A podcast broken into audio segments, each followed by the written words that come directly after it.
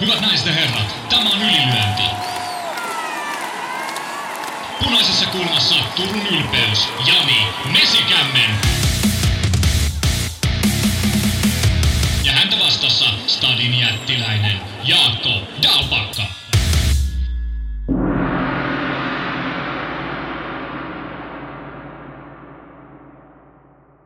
Tervetuloa kuuntelemaan Ylilöintipodcastia. Täällä ollaan jälleen mikin äärellä rakkaudesta lajiin intohimoisena hyvässä ja pahassa. Pientä puhinaa pukkaa vai mitä Jaakko Dalpakka? viime viikon loppu oli tapahtumarikas kehässä ja, ja myös kehän ulkopuolella ja tuleva viikon loppukin on häkissä erittäin mielenkiintoinen, niin kyllä tässä puhuttavaa riittää. Tunteet pinnassa. Puhuttavaa riittää, kyllä, ja tunteita riittää myös. Nykyään on tarpeen ja muodikasta ja aiheellista aina pistää somessakin ja muuallakin sisältövaroitus, kun tulee sellaista sen vaativaa sisältöä. Ja nyt tulee sisältövaroitus, se ei koske väkivaltaa eikä raakuuksia eikä seksuaalista hyväksikäyttöä. Tämä sisältövaroitus koskee puuhastelua, eli nyt tulee pieni räntti. Nyt me ollaan vähän Jaakon kanssa vähän pahalla päällä tähän alkuun hetken aikaa.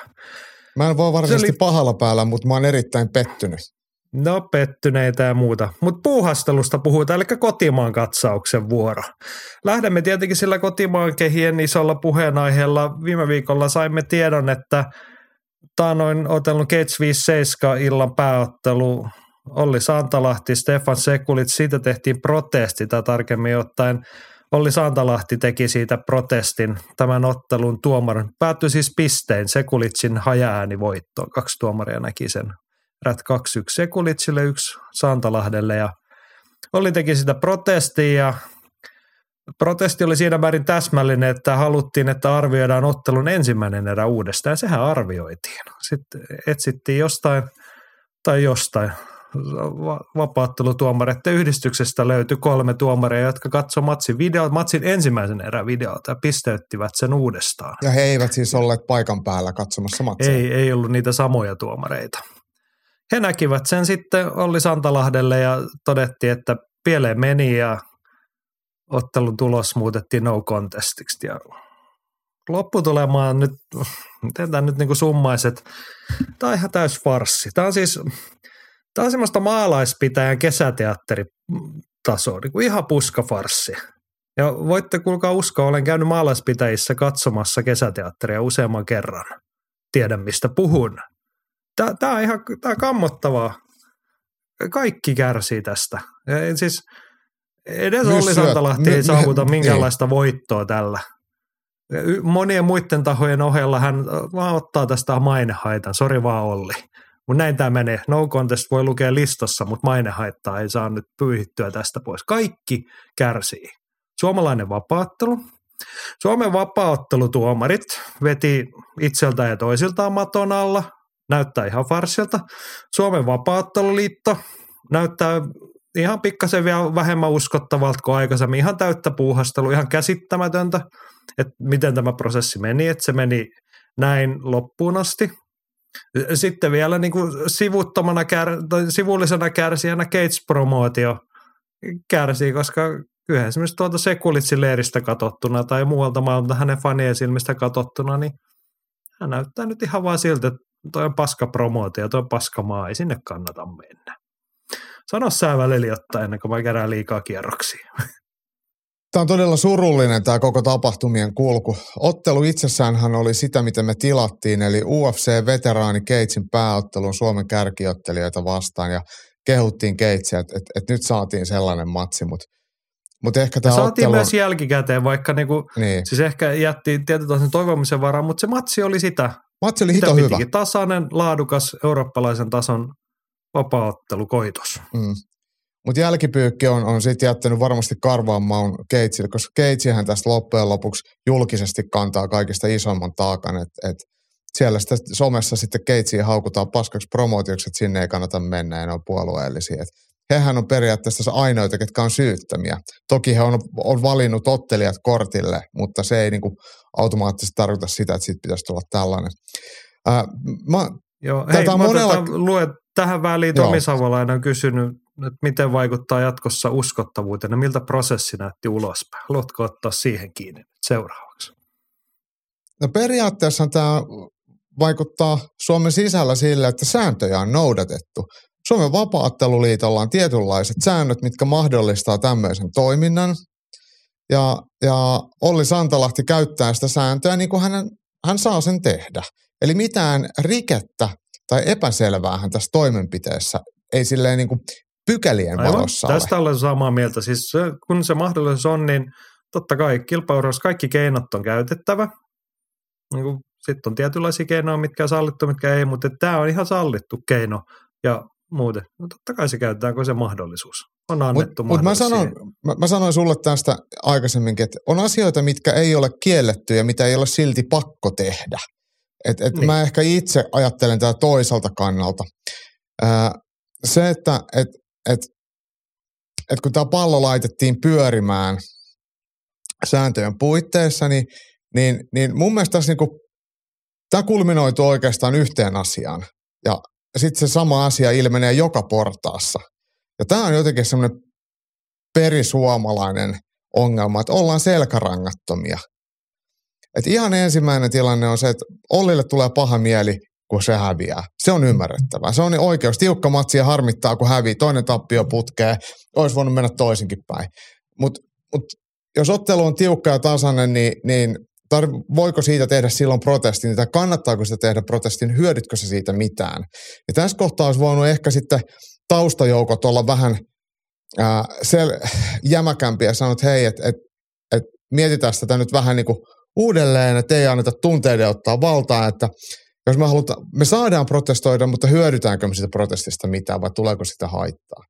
No okei, okay, sitten sit taustajoukot, valmentajat, seurakaverit, muut, niin heillä ei ole selkärankaa sanoa, että ei kannata. Sitten tämä tulee Suomen vapaatteluliittoon. Siellä sitten äh, Ollin äh, seurakaverit, jotka on, on siis puheenjohtaja ja hallituksen jäsen Aleksi Kainulainen ja Harri Niiva, niin he tietenkin jääväävät itsensä äh, Sanotaan sivuminen, se on niin kuin ainoa pieni hyvä asia. Tämä on jotenkin kruunannut se, että nämä herrat olisivat ollut mukana tekemään tätä päätöstä, mutta Joo, he olisivat ehkä voineet ottaa toisenlaisen roolin ennen tämän asian käsittelyä Kyllä. siellä kotisalilla, mutta he nyt edes jääväsivät itse niin. tästä päätöksenteosta. Mutta sitten siellä on ajateltu näin, että, että no annetaan tämän prosessin pyöriä, kun se on olemassa, että kyllä joku siihen kuitenkin antaa semmoisen lopputuleman ja päätöksen, että tämä menee niin kuin hyvin. Mutta mut siellä ei sitten, heitettiin pallo Suomen vapaattelutuomareille ja heilläkin on sitten jonkinlainen ää, mekanismi, että no tässä tilanteessa tämä voidaan arvioida uudelleen ja tuomareillakaan ei ollut semmoista tilannetajua, että heidän olisi pitänyt seisoa it, omien tekojensa takana. Suomessa on erittäin osaavat vapauttelutuomarit. Todella harvoin suomalaista tuomaritoimintaa arvostellaan. Ainoa arvostelu, mitä meidänkin podcasteihin tulee, on se, että ne ei vedä tarpeeksi kotiin päin.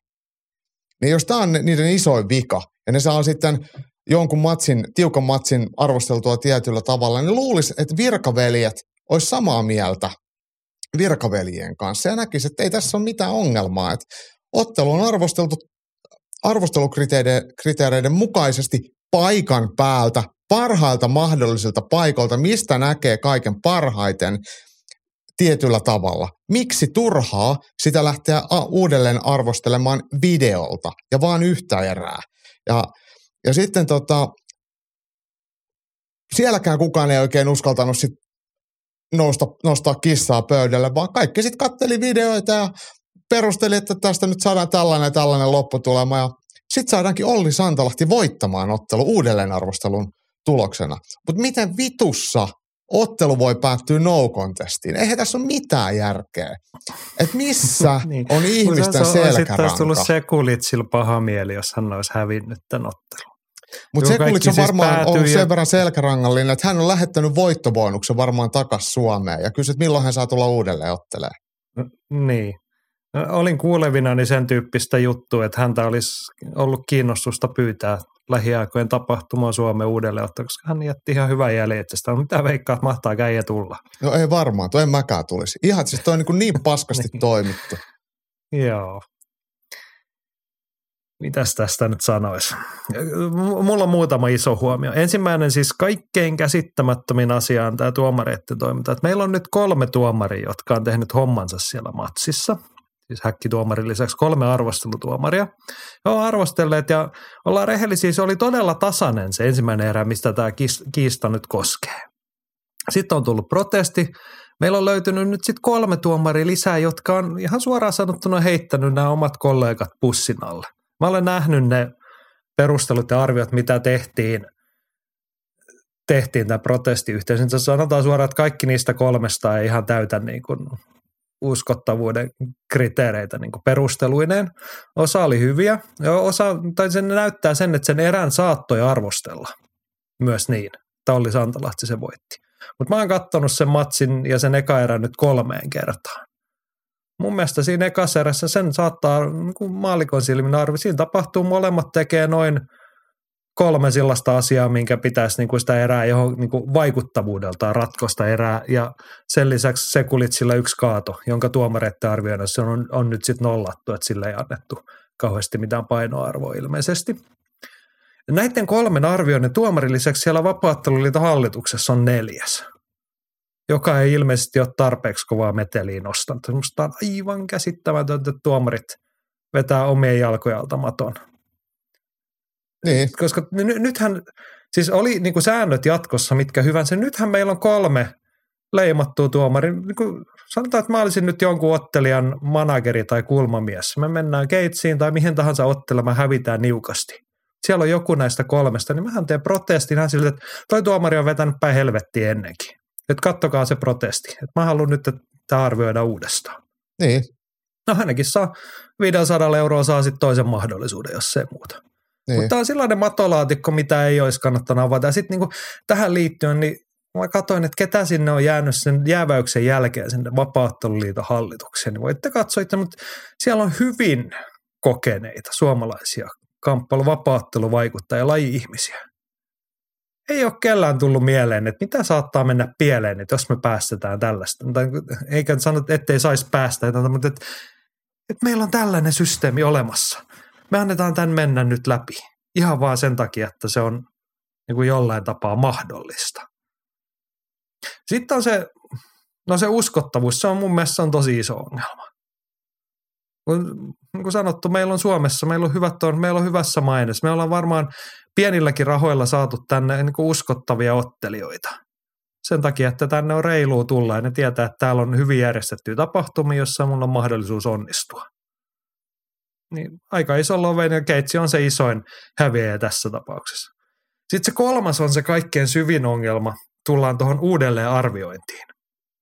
Ne kolme tuomaria, jotka on nyt heitetty pussille ja todettu, että te ette osannut hommianne – he, heitä muuten missään se skeitsissä ei kerrottu, että ketkä sitä matsia arvioi siellä, mikä on niin itsessään pieni ongelma. Mutta tota näin on kuitenkin, kaikki kuitenkin skenessä sitten varmaan tietää, ketkä siellä on ollut.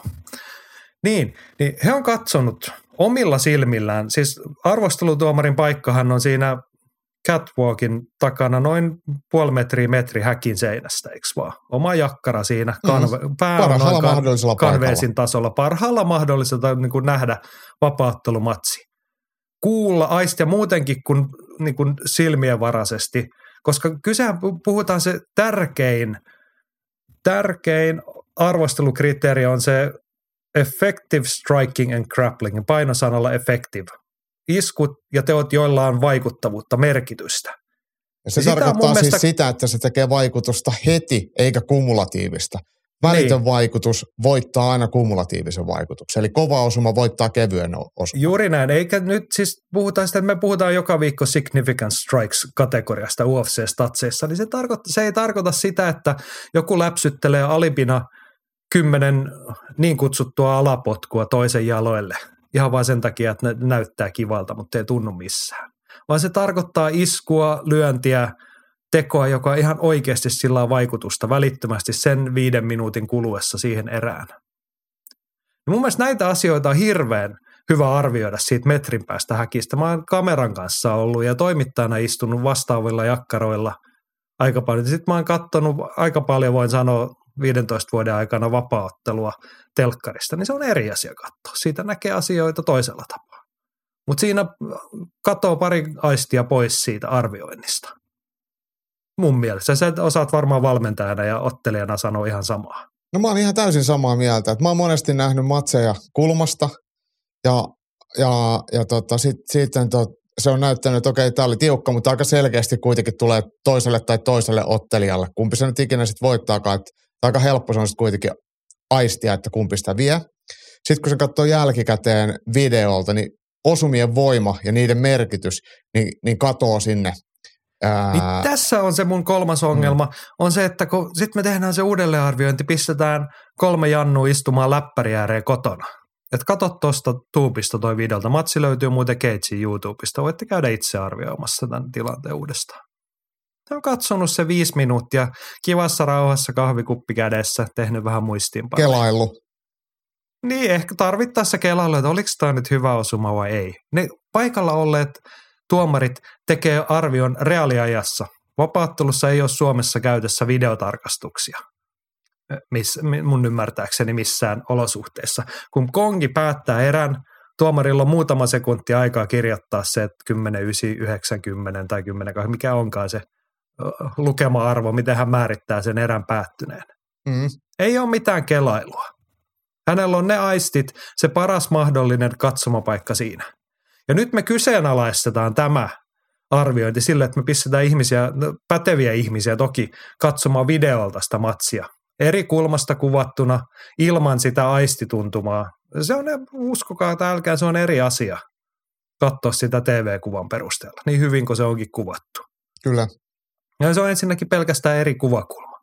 Niin tässä tullaan siihen kysymykseen, että pitäisi olla ihan piip korkea se kynnys, että me lähdetään kyseenalaistamaan sitä koko arvostelulajin systeemin perustaa, että ne kolme arvostelutuomaria, joita on tässä matsissa tarvittu, niiden osaamista, sitä mekanismia, millä sitä matsia arvioidaan, niin me lähdetään vetämään koko siltä jutulta mattoalta ja niiltä kolmelta ihmiseltä, ketkä on sen arvioinut. Pitäisi olla todella korkea kynnys. No okei, sitten mä sanon vielä neljäs ongelma se, että vapaatteluliiton säännöt on ilmeisesti sen tyyppiset, että tämä on mahdollista. Näin voi käydä ja sitten vielä tässä tapauksessa, että se lopputulema voi olla ihan mitä vaan. Mielivaltainen. Et se voi olla, että se kulitsa olisi voittanut, tai se voi olla, että tässä sääntöjen mukaan ihan hyvin voitu kääntää Santalahden voitoksi, koska hän nyt voitti sen yksi erä arvio. Ei siis arvioitu ollenkaan niitä kahta muuta erää, mm. koska ne oli kuulemma niin selviä, että ei tarvinnut. Tai sitten no contest on se kolmas vaihtoehto. Mm. No sitten olisi että mun mielestä voisi olla, neillä olisi voitu pyyhkiä koko tapahtuma historian kirjoista, että ei kellään varmaan tule pahaa mieltä tai muuta. Tota. Kyllä niitä matseja sieltä rekordeista voi pyyhkiä pois, että kyllä sitäkin harrastetaan. Kuulemma, mä oon tämmöisenkin kuullut, mutta tota, en ole perehtynyt asiaan sen enempää. Niin, tämä on niin kuin, kiukuttaa, tai ei kiuku, en mä jaksa niin oikeasti olla kiukuttaa, mä oon niin tunteikas nyt tämän asian suhteen. Mutta niin mut mä, mä kysyn, meinasin sanoa, että vetää sanattomaksi, mutta mä oon tässä nyt tainnut paasata aika paljon vartin verran, niin ehkä niin kuin se on uskottavaa, jos mä sanon, että tota, vetää sanattomaksi, kun näin paljon tullut. Tota, mut onko tässä nyt niin. semmoinen, siis äh, Olli Santalahtihan tosiaan on itse julistanut ottelun voittoa Instagramissa ja taitanut johonkin sitten kirjaa sen voitto, voittosarakkeeksi ja juhlistaa sitä kovaan ääneen. Niin, niin, no totta kai, kun niin, on arvioitu protestin jälkeen, että hän voitti sen ensimmäisen erän. Niin, niin mutta matsin lopputulos on kuitenkin no contest. Ja, ja tota, onko tässä nyt oikeasti, vedetäänkö tässä vaan semmoista niinku roolia, että et, et vähän niin kuin mm, tyyli konormaisesti pistetään asiat seuraavaa potenssiin. Et, et itse ehkä olisin tämän asian tiedottanut eri lailla kuin juhlistanut voittoa että et, et oikeasti tapahtuu ja voitin ja, ja mitä ikinä. Ja se on jotenkin, niin, sit, sit, sit tuli vähän semmoinen kiusaantunut oli fiilis. niin tasainen, jossa ennakkosuosikkina siihen lähtenyt ottelija antoi mahdollisuuden siihen, että erä oli niin tasainen, että se meni vastustajalle. Niin. Mä meinasin sanoa, että tässähän niin kuin someaikana se hyvä mittari, muistaakseni Alexander Gustafssonin, millainen tatuointi hänellä on olkavarressa. Mm. Hänellä on pieniä pata siellä. Ja hän on tatuoinut aina mustan pataessan, kun hän on voittanut siihen. Tappioita. niin. Mutta mut sitten mä menen, että tämäkin systeemi, siinäkin on vika. Eikö hän jostain, oliko se John Jones-matsi, minkä hän omasta mielestään voitti, niin hän on tatuoinut puolikkaan pata sinne. Jotain tällaista, se mä en muista, miten se meni. Siinäkin joo. systeemissä oli vika. Taisi pitänyt olla niinku ulkopuolinen arviointi, että ei, ei Alex, ei me tehdä sulle nyt tatuointia tähän näin. Mm. Joo, mutta hei, pieni positiivinen asia. Tuossa sinä kysyit ja me saimme Keitsin promottorilta, One Silveralta. Hän suostui kommentoimaan tätä asiaa. Niin kuten sanottu, niin Keits on tässä niin kuin sivuosuma ottaa nyt muuten, niin minäpä luen tästä. Tämä oli paino Onelle terkkuja kiitokset eri, erikseen vielä multakin tästä ja pikkasen tiivistin tätä. Tässä on paljon tullut muuten puhuttua, mutta kuunnelpa aika kun luen, mi- mitä mieltä Gates Promotion promottori on siis asiasta. On toteaa, että ottelu itsessään oli matchmakingin osalta juuri sellainen, mitä pyritään tekemään. Erittäin tasainen, missä molempien ottelijoiden taitotaso mahdollistaa voittamisen. Kyse on siitä, kumpi onnistuu kyseisenä päivänä. Ensimmäinen erä, mitä protesti koski, oli erittäin tasainen ja mielestäni juuri sellainen erä, minkä arvosteleminen jättää paljon tulkinnan ja todennäköisesti katselukulman varaan. Paikan päällä häkin laidalla arvostelutuomarit näkevät ottelun yhdestä ainoasta kuvakulmasta reaalinopeudella.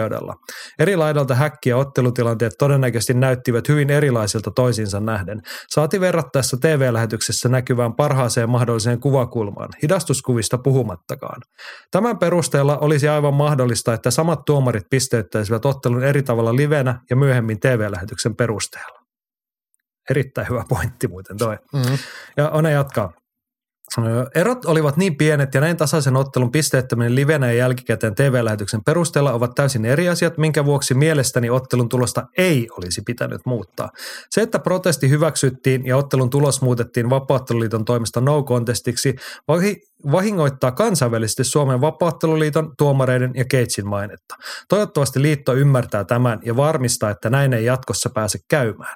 Ylipäänsä kynnys otteluiden uudelleen arvioimiseksi pitäisi olla korkea, varsinkin tiukkojen ja tasaisten otteluiden osalta. Jos liitto katsoo, että ottelu pitäisi uudelleen arvioida, olisi mielestäni kansainvälisen maineen ja uskottavuuden kannalta tarpeellista, että ottelun arvioisivat tuomarit jostain toisesta maasta.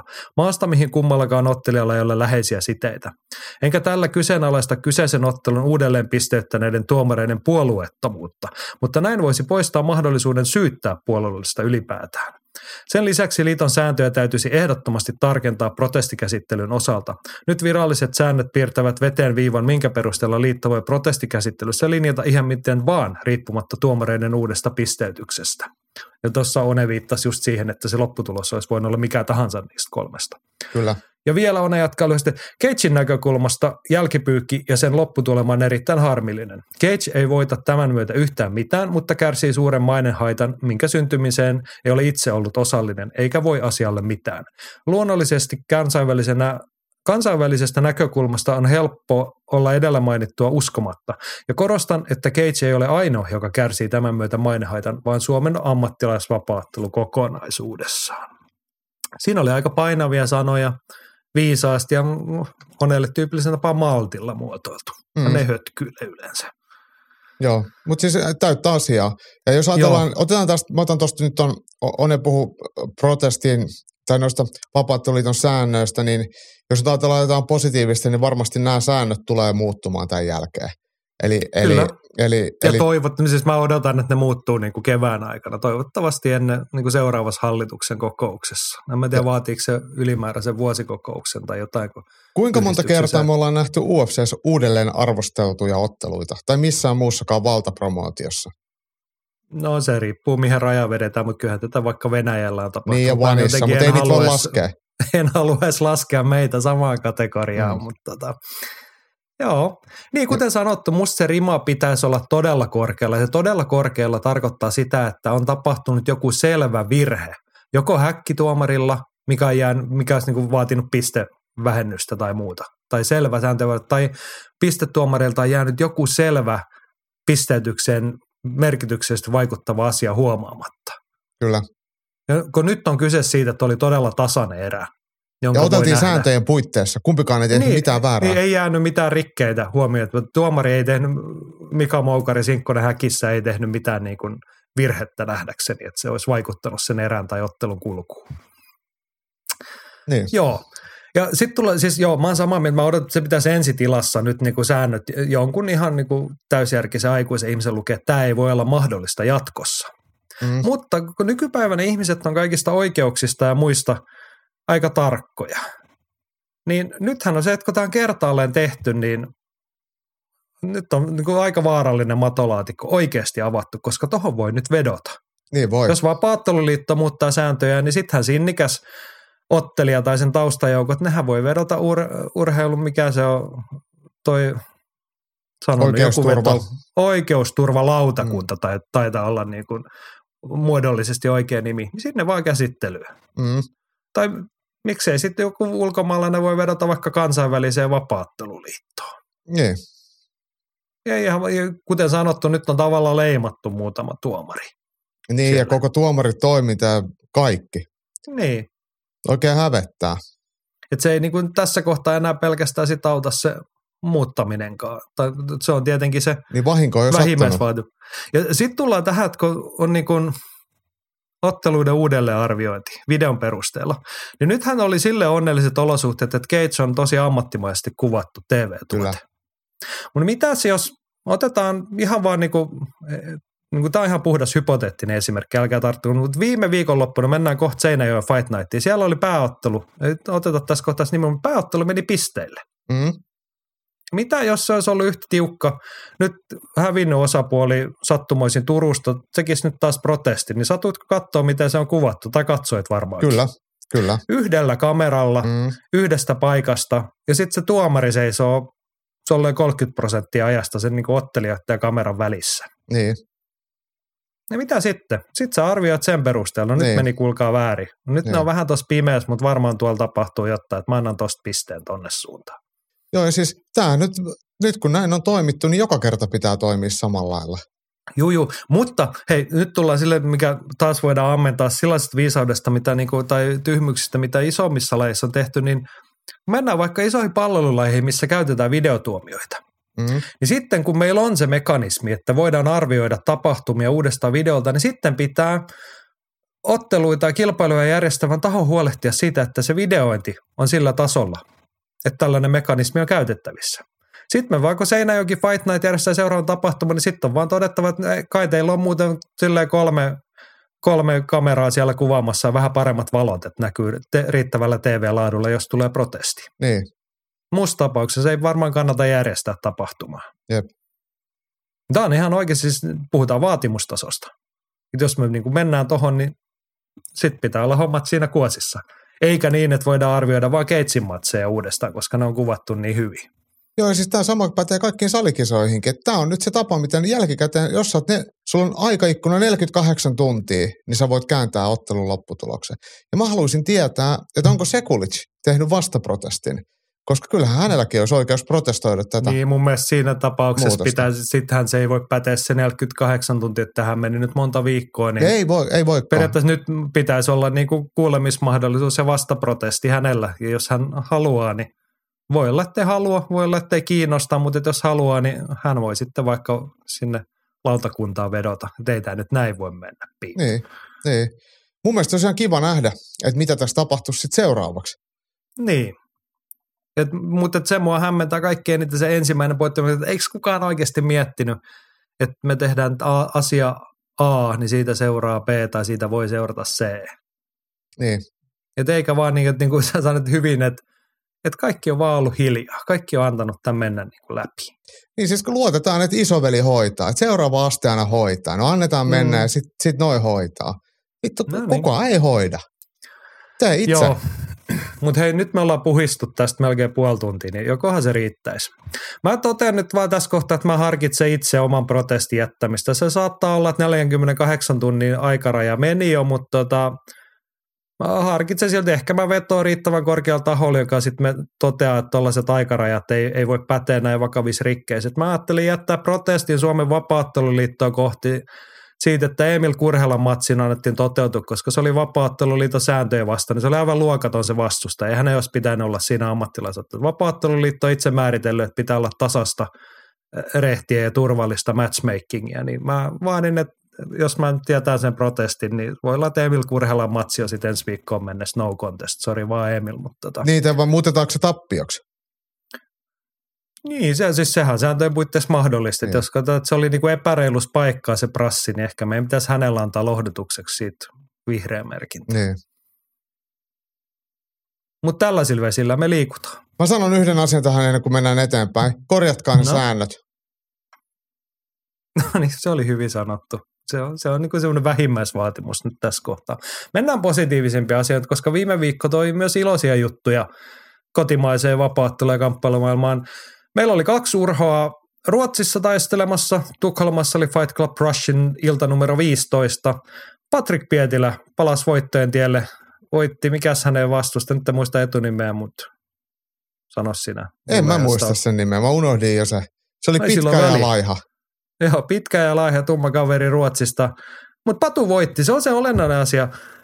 Ennen kaikkea hyvällä esityksellä. Mä tuli tosi hyvä fiilis katsoa siitä, kun äijällä on ollut vaikeeta. Mennyt mm. vähän hankalasti ne viime aikojen matsit, niin nyt kaikki tietää, että hän ottelee viimeistä vuotta. Hän on ilmoittanut, että ura loppuu tähän vuoteen, niin kiva nähdä, että olisiko se tuonut jonkun henkisen vapautumisen. Nyt ei tarvi niin kuin enää yrpistä tai niin kuin jännätä, että mitään rekordeja tai muuta. Joo, ja Siis, Jotenkin siitä niin kuin välittyi sellainen. mutta mut mun pitää sit a, myös nostaa siitä semmoinen, niin antaa arvostusta, että Patrick Pietilällä pitkä li- lista jo, kun ottelun tultiin, niin lista oli 11-11, eli 22 ammattilaismatsia, niin se näkyy sitten kyllä kokemuksena, että kun vastustaja rupesi tekemään virheitä, niin Patu kyllä hyödynsi niitä sitten armotta ja lisäsi kaasu. Et, et vaikka hän ei nyt ole ollut mikään maailman tasaisin su- suorittaja ja välillä tullut punaista listaa, niin kyllähän kuitenkin on siellä kehässä ja häkissä ollut niin pitkään ja niin monta kertaa, että jos toinen pööpöilee, niin kyllä hän sit ottaa sen voiton. Ja nyt siinä nähtiin kyllä ihan merkittävä tasollinen ero Patrick Pietilän eduksi. Kyllä, Sitä oli mut hieno siis- katsoa. Niin, siis sillä tavalla hienoa, koska niin kuin sanoit, että ehkä Patulla on ollut, sen takia niitä punaisia merkintöjä siellä rekordissa on niin runsaasti, että hän ei ollut tasainen suorittaja. Toi asia on ehkä ollut ongelmallinen. Hän on hävinnyt myös matseja, joita olisi voinut joskus voittaa. Kyllä, Ja nyt oli selkeä niin kuin hyvä suoritus siltä kantilta. jep. Nostamme virtuaalista hattua eteenpäin. Ja siellä oli tota, toinenkin suomalainen, Tommi Leinonen, palasi pitkältä pitkältä ottelutaululta, teki ammattilaisdebyytin. Mä en nähnyt sitä matsia, mutta kerro sinä. Siinä oli toinen ruotsalainen. Tasapuolisuuden nimissä emme kerro hänenkään nimeä. Mutta hä- hänen nimensä oli joku Andersson tai Gustafsson tai, tai No joku niin tämmöinen oli. kantaruotsalainen. Ei Uno- sillä väliä. Niin.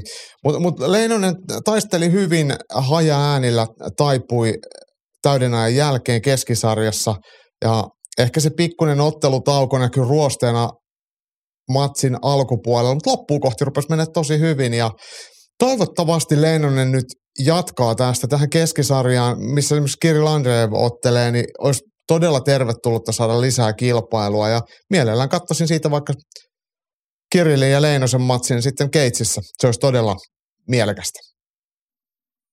Joo. No sanot sille yleisesti, mitä odotat Tommi Leinosen? Tosiaan emme ehkä ennen tätä matsia osanneet odottaa hänen ottelevan enää, kun ei sitä kuulunut moneen vuoteen mitään, mutta nyt tämä ammattilaisdebyytti, mitä odotat Tommilta vaikka lähiajoille? Kyllä mä toivoisin, että hän ottelee, ottelee tämän vuoden aikana vielä pari-kolme matsia. Leksahan sieltä jollain lailla taustajoukoissa mukana, niin ehkä siellä raippa heiluu ja Tommi sitten häkissä tullaan näkee uudelleenkin. Niin, niin. Ja vo- voittoa odotan, odotan, että vuoden aikana varmaan ammattilaiskehistä, häkeistä, niin voittoakin tilille tulee. Joo, sovitaan näin. Samanlaiset odotukset. Tuollaista oli siis Tukholmassa ja yhtä lailla kiva oli se, että kotimaassa oteltiin. Tai ehkä vielä vähän kivampaa. Ainahan se on parempi kuin kotimaassa järjestää tapa. Seinäjoki Fight Night taisi olla kuudes järjestysnumeroltaan tarjosi meille kymmenen IMAF ammattilaisottelu, oliko niistä joku junnumatsikin? Anteeksi, Ai siis a- amatöörimatsia, joo, mutta joku oli junnumatsikin ja sitten kolme ammattilaismatsia sinne illan päätteeksi. Todettaako näin, että oli vähän vieraskoreita isäntiä, kun siellä amatöörimatseissa oli yhdeksän Seinäjokista ottelijaa, niin seitsemän heistä lähti tappioniskassaan iltaa viettämään, mutta tota, oli sitten voinut vähän vetää kotiin päin tuomarit ja muut siellä. Mutta vi- vielä hän ehtii, arvostellaan uudelleen. Niin tässä on tietty se Mm. mahdollisuus. Että. Siellä on protesteja vireillä iso kasa. Äh, mutta oikeastihan toi kertoo toi, toi tota, voittosaldo vaan sitä, että nämä seinäjokelaiset, niin heillä oli tosi monta ensikertalaista tai vähän kokenutta ottelijaa. Ja sitten jos tuommoisissa salikisa-matseissa, niin ei siellä mitään matchmakingia silleen tehdä, että, että superisti katsotaan, että ei tätä ja tämä kelpaa ja toi kelpaa ja toi ei kelpaa. Että sieltä tulee samaa painoluokkaa ilmoittautuneita, niin sitten sieltä about saman, samalla kokemustasolla olevia ottelijoita pistään keskenään. Ja tällä kertaa kyllä, sitten kyllä, siis kääntynyt näin. Mutta pieni niin, siis seura, siis pieni kaupunki, niin oikeasti, niin paljon matseja. Ja oikeasti tärkeintähän tässä on just se, että nämä nuoret ottelijat saivat ottelumahdollisuuden. Joku tarjosi heille sen, tai joku, oma seura tarjosi sen kotikaupungissa, kotikulmilla hmm. ottelumahiksi ja saivat hienossa iltatapahtumassa. Todeta, että mä sanon omana arvioina tähän kohtaan ihan jo niin kuin striimin välityksellä, niin Seinäjoen rytmikorjaamo, se on maukas paikka, on kerran siellä itse ollut Botnia Punishmentia katsomassa ja kyllä siinä pohjanmaalaisessa yleisössä on, se on siinä kyllä, siinä on semmoinen omalainen spiritti, kun siellä mm. möykät. Siinä on semmoista sille melkein hyvällä tavalla vanhaa ja henkeä. Joo. Siellä, ei, siellä ei istuttu puvut päällä taputtamassa korrektisti vaan. Ja Markku Lähdekin oli kotikulmilla löytänyt sitten vielä ihan niinku uuden vaihteen kehäkuuluttaja hehkutuksia ja muuta. Et selkeästi Markkukin oli syttynyt vähän. Muistelee Joo. vanhoja. Kyllä, kyllä. Markku tykkää soturitarinoita muistella ja muuta. Nyt niitä varmasti saatiin lauantai-iltana lisää terkkuja sinne Seinäjoelle. Mutta hei, meillä on Mikael Mäenpäältä kommentti tuohon, että Seinäjoella oli tupa täpäisen täynnä ja fiilis katossa. Muutama sananen ammattilaisotteluista. Ensimmäisenä häkkiin Valtteri Hakkinen ja Hamadara. Hakkinen kuristi debytissään voiton kotiin ja haastoi Joona Hannulan. Miesten on pitänyt kohdata aiemminkin, joten nyt olisi hyvä aika saada tämä matsi maaliin. Debytantit Petteri Vuorinen, Seinäjoelta ja Otto Saari tunnustelivat hetken pystyssä, kunnes Vuorinen osui kovalla palvella kroppaan ja matsi loppui siihen. MMA Seinäjoen Markus Mäkiventelä ja Turun Misi Saaristo ottelivat hyvän kolmen erän matsin, jonka Mäkiventelä vei kaikin tuomariäänin. Myös amatöörissä oli hyviä matseja, kaikki matsit on nähtävissä MMA Seinäjoen YouTube-kanavalla. Joo, hei, tämä oli muuten positiivinen, oli jo sunnuntaina matsit Joo. yksittäin pakattuna siellä. Toki jos olette protestia tekemässä, niin se on harmillisesti vähän heikossa valossa yhdellä kameralla kuvattuna, mutta jos et päässyt paikan päälle, niin käy sieltä nauttimassa. Joo, kolme Suomi-Suomi-matsia. Mm. Tuossa oli hei pari muutakin kommentti. Juho Haapoja, meidän ammattinyrkkeilymme legendoja ja konkareita. Tota, Vaparissa on hienoa, kun suomalaiset ottelee toisiaan vastaan. Ammattinyrkkeilyssä toivoisi samaa tulevaisuudessa. Hieno oli tapahtuma Seinäjoella. Ja sitten Tomi Savolainen oli kommentoinut tuohon ekaan ammattilaismatsiin, tosta, öö, siis Hakkinen oli heittänyt haasteen, että hän haluaa Joona Hannulan kohdata, niin Tomi Savolainen kommentoi, että eikö Hannulla ottele Turussa toukokuussa, sinne suuntaan vaan toiveta, että toteuttaisivat. No niin, Hamara ja promottori kuulla päälle, siinä on valmis Suomi-Suomi-matsi. Ja kyllä me nyt ollaan viikosta toiseen täsmälleen samaa mieltä kuin Juho Haapoja, että se on aika hienoa, kun suomalaiset ottelee keskenään. Niin oli kiva katsoa. Niin on. No mitä mieltä, siis mitä jäi mieleen noista kolmesta ammattilaismatsista? No siis itse asiassa kilpailullisia sopivia ottelupareja keskenään. Vaikka kaksi päättyikin ennen täyttä aikaa, niin ei se nyt johdu siitä, että ne olisi ollut mitenkään, toinen olisi ollut merkittävästi toista edellä. Niin, niin Ei, tuota siinähän kattoo. oli siis ekassa matsissa Hamadarallahan oli ihan hetkensä, hän vei sitä mm. paikotelle. Mun mielestä sitten vaan niin kuin Hakkinen käytti hienosti sen paikan, kun hän sai. Eikö se ollut Anaconda vai Darse vai jollain kuristuksella? No jo, joku sen sukunen se oli. Joo. Mä en niin kuin nyansseja osaa sille sanoa, mutta tota. Ja sitten taas päämatsissa Mäkiventelä teki mitä Mäkiventelä tekee aina ja ei vaan sitten Turun Misisaaristolla ihan riittänyt. Mutta siis alkuhan karkalla. oli tosi vahvaa saaristolta. Katoin, kun mä tiesin lopputuloksen, rupesin katsoa matsia. Mä katsoin, että Misihän on tässä ihan niinku kinginä ja oli, otti tosi hyvällä buugilla sen, varsinkin ekan kerran, eka puolisko, mm. niin meni ihan, ihan saariston hoitajalla. Mutta sitten sit Mäkiventelä rupesi painiskelemaan. Joo, hänen se kokemus siinä kohtaa riitti. Mutta mun mielestä hyviä ottelupareja kaikki kolme. Oli, oli. Et se keskimmäisessä, vaikka tuli nopea keskeytys, niin se oli enemmän niin kuin Petteri Suoriselta kyllä todella väkevä suoritus se. Nappi onnistuminen. Et se niin kuin sattui melkein kyllä ruudun välityksellä itsekin. Mm. Mutta siis onnittelut voittajille, kiitokset järjestäjille, lisää vaan Seinäkin Fight Nightia. kyllä me hei Jaakko, meidän täytyy vielä joskus runnoa itsemme tonnekin paikalle. Nyt me oltiin ehkä vaan vähän laiskoja, että me ei olisi tarvinnut aikaisemmin ruveta puuhaamaan. Mm. Mä tein töitä viikonloppuna kyllä. No sinä teit joo, mutta niin kun oltaisiin voitu tehdä niitä hommia siellä paikan päällä, eikö mm. Niin, no joo. illasta. Joo. Joo. No niin hei, kotimaan katsaus on mennyt pitkä, mutta vielä yksi asia. Andy kertoo, taisi olla viime viikolla juttu siitä, miten kotimainen potku- ja tainyrkkelykevät on herännyt yllättäen ja nopeasti henkiin, niin Andy, on lisää uutisia tähän listaan. Että 18. maaliskuuta Tallinnassa iskettävä The League saa lisää suomalaisväriä, kun Evelina Rauhansalo Jyväskylästä kohtaa Viron Sigrid Kapasen. Tärkeän uutinen pystyottelun saralla on kuitenkin Daniel Forsbergin paluu 25. maaliskuuta Puolassa. Hän ottelee organisaatiossa nimeltä Gravis Sport eli veriurheilu ja haastaa hallitsevan mestarin Jakub Smaidan. Sääntönä on K1 Hardcore eli potkunyrkkeilyä ilman hanskoja. Meininki kuulostaa erittäin puolalaiselta, mutta säännöt sopinevat kovaiskuiselle ja viime aikoina vapaattelua reenanneelle Forsbergille paremmin kuin hyvin. Nyt on joka tapauksessa maaliskuulle puukattuna peräti kuusi suomalaista potku- ja ammattilaisotteluihin. Joo, hienoja ja. uutisia. Tai no, no musta on kiva, että Forsbergin Danu ottelee pitkästä pitkästä aikaa, mutta mä en ole ihan varma, että miten innoissani mä siitä, että lajina on K1 Hardcore veriurheilunimisessä organisaatiossa. Mutta tota, siitä saa varmaan Ei. korvauksen äh, lapsiperheen isä, joka tekee, Danu taitaa ambulanssi, ambulanssissa olla hommissa, niin varmaan sinne tarvii sitten fyrkkaa talouteen. Ja jos tuo puolesta sitä on saatavilla, niin turha niitä hanskoja ottaa mukaan. Niin eihän Danu tarvi hanskoja, kun hän on semmoinen rauhallinen tekniikkaottelija. Hän mm. naputtaa semmoisia, että hän ei vahingossakaan vedä takakäden heijari otsaluuhun tai mihinkään vaan. Vaan ei, poimii semmoisia, että pysyy kädet ehjänä. Niin. Kyllä. Näin mä luulen kanssa. Mutta siis ihan siis hienoa, että Danu ottelee, ei siinä ole yhtään mitään. Vähän yllättävä vaan toi, toi tota, pa, aika ja paikka, ei, ei niinkään aika, vaan paikka ja säännöt. Joo, ja hienoa on myös se, että Evelina Rauhansalo lähtee Toki. Tallinnaan ottelemaan. Mulle tuntematon suuruus, mutta et aina ei ole koskaan liikaa suomalaisia kansainvälisissä kehissä. Ja kuten sanottu, kun ei kotimaassa niitä ottelutilaisuuksia oikein tunnu olevan, niin menkää länteen nuoret miehet ja naiset, tai itään tai minne. niin tai etelään, se tuossa tapauksessa no, mennään no Tallinnaan. eteläänkin saa mennä, saa mennä vaikka pohjoiseen. Mm. Olisi muuten hienoa, kun joku järjestäisi jossain Jäämeren saarella vanhassa neuvostotukikohdassa. Olisi K1 Hardcoreilta. No se olisi just sitä. Kyllä mä maksaisin tästä enemmän kuin jostain muusta olisi valmis maksamaan. no niin, mennäänkö ison maailman tapahtumaan, minkä tässä nyt pel- päästiin jo tunnelmoimaan.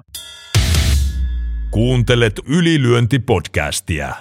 UFCtäkin oteltiin Apexissa, käymme pikaisesti läpi, koska onhan meillä totta kai tälläkin viikolla UFC Top 3. Ei ollut mitään ihan hirveä ikimuistosta. Ja kun päämatsi vielä meni munille. Niin, päämatsi katos kaksi tuntia ennen otteluaikaa ilme, ruokamyrkytyksiä nyt vedottiin. Siis hämmentävä usein näitä tapahtuu UFCssä vapaattelussa, että jotenkin ne on vähän huonossa kunnossa ne urheilijat siitä puntarin jälkeen. Kyllä. Mutta joo. Mutta top kolme. Siellä kolme Tatsikistan ja Nurullo Aliyev. Mitä sanot tulokkaasta? Hyvä, väkevää painia, hyvää ottelemista ja, ja se lista ei ollut pelkkää silmälumetta. Eikö mä Alievista taisin viime viikolla vähän main, mainosta ja hänellä oli ihan kova brassi vastassa, joka yritti työntää sormia suuhun ja, ja tota, sitten kun tuli purruksi, niin tuli, tuli paha mieli. On, on. mutta siis Aliev, siis kaiken sen pistevähennyssotkun jälkeen, niin jätti kyllä positiivisen muistejäljen. Paini hyvin ja sitten ei ollut pelkkää semmoista väkisin makaamispainia, vaan kyllähän sitten myllytti, kun paikka tuli, niin alkoi jakaa sitä pahaa mieltä siellä selällä olevalle prassille ja sitten kruununa vielä se, että miten lapsellisen innoissaan ja kiitollinen hän oli siitä, kun koko kansakunta hänen taustallaan siellä. Eikä ollut ihan pelkkää puhetta, kun siellä näytettiin kuvaa siinä UFC-lähetyksessä. Siellä oli stadionillinen väkeä Tatsikistanissa katsomassa hänen UFC-debyyttiään. Niin, se on aika kova juttu. He 23-vuotias Tajik Eagle, niin, niin on varmasti omassa maassaan erittäin tunnettu ja ihan, ihan syystä. Combat Sambo. Niin, mä sille ohi menne mietin, että jos me satuttaisiin vahingossa saamaan jotain kautta UFC-ottelija jatkossa uusi, niin paljonko se olisi niin kuin jengi, jos niin kuin sanotaan, että Möttönen Suomesta menee UFC-kehiin, vetää debytti ja sitten se kävelee sieltä kehiin ja sitten tulee insertti leikata siihen väliin, kun suomalaiset katsoo matsiin, niin Olisiko se niin kuin oma sali väki istumassa tatamilla siellä läppäri edessä vai minkä verran olisi jengiä katsomassa? No se varmaan olisi just jotain sellaista. Ja, ja puolet toivoo, että se hävii, koska se on ylimielinen ja päässyt tuurilla UFC. Joo. Joo. Mm. Pistetään semmoinen tila. Mutta hoidetaan nyt ensin siis ihan sama, vaikka ei kukaan katsoa, mutta kyllä me katsottaisiin. Me katsotaan kyllä, kyllä ja lähden kyllä. paikan päälle myös. Mutta erittäin suuri hatunnosto Nurullo Alieville ja Tatsikistanin kansalle. Hienoa, kun kannatatte omianne. Kakkosena myös nimi, josta viime viikolla puhuttiin, Tatjana Suores.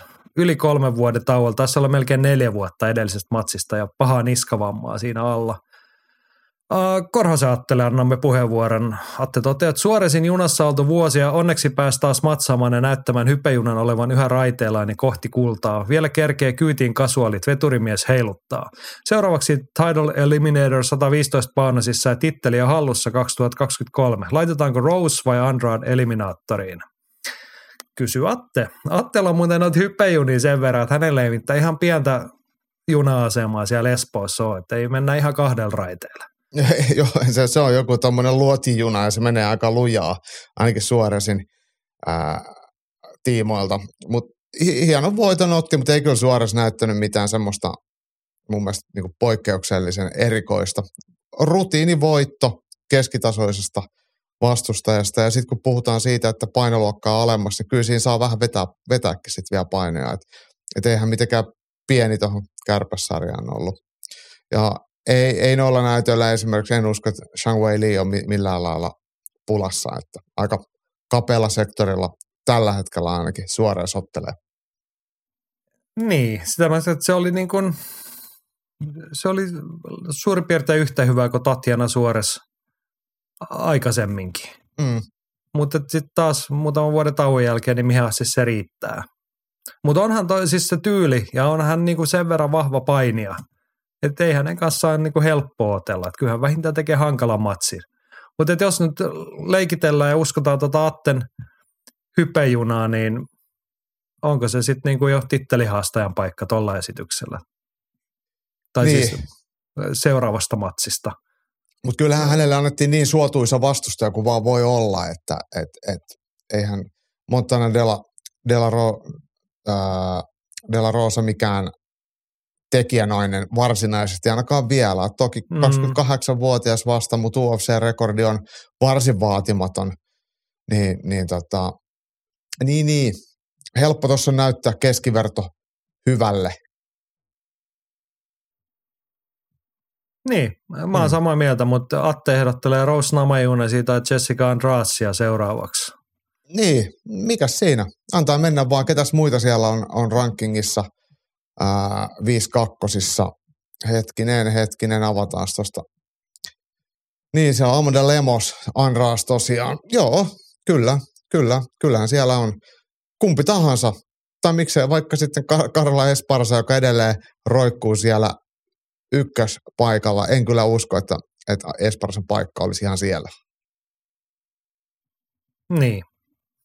Joo, mutta hmm. ei, ei mitään siis positiivisesti suhtaudumme Tatjana Suoresin paluun. Toki.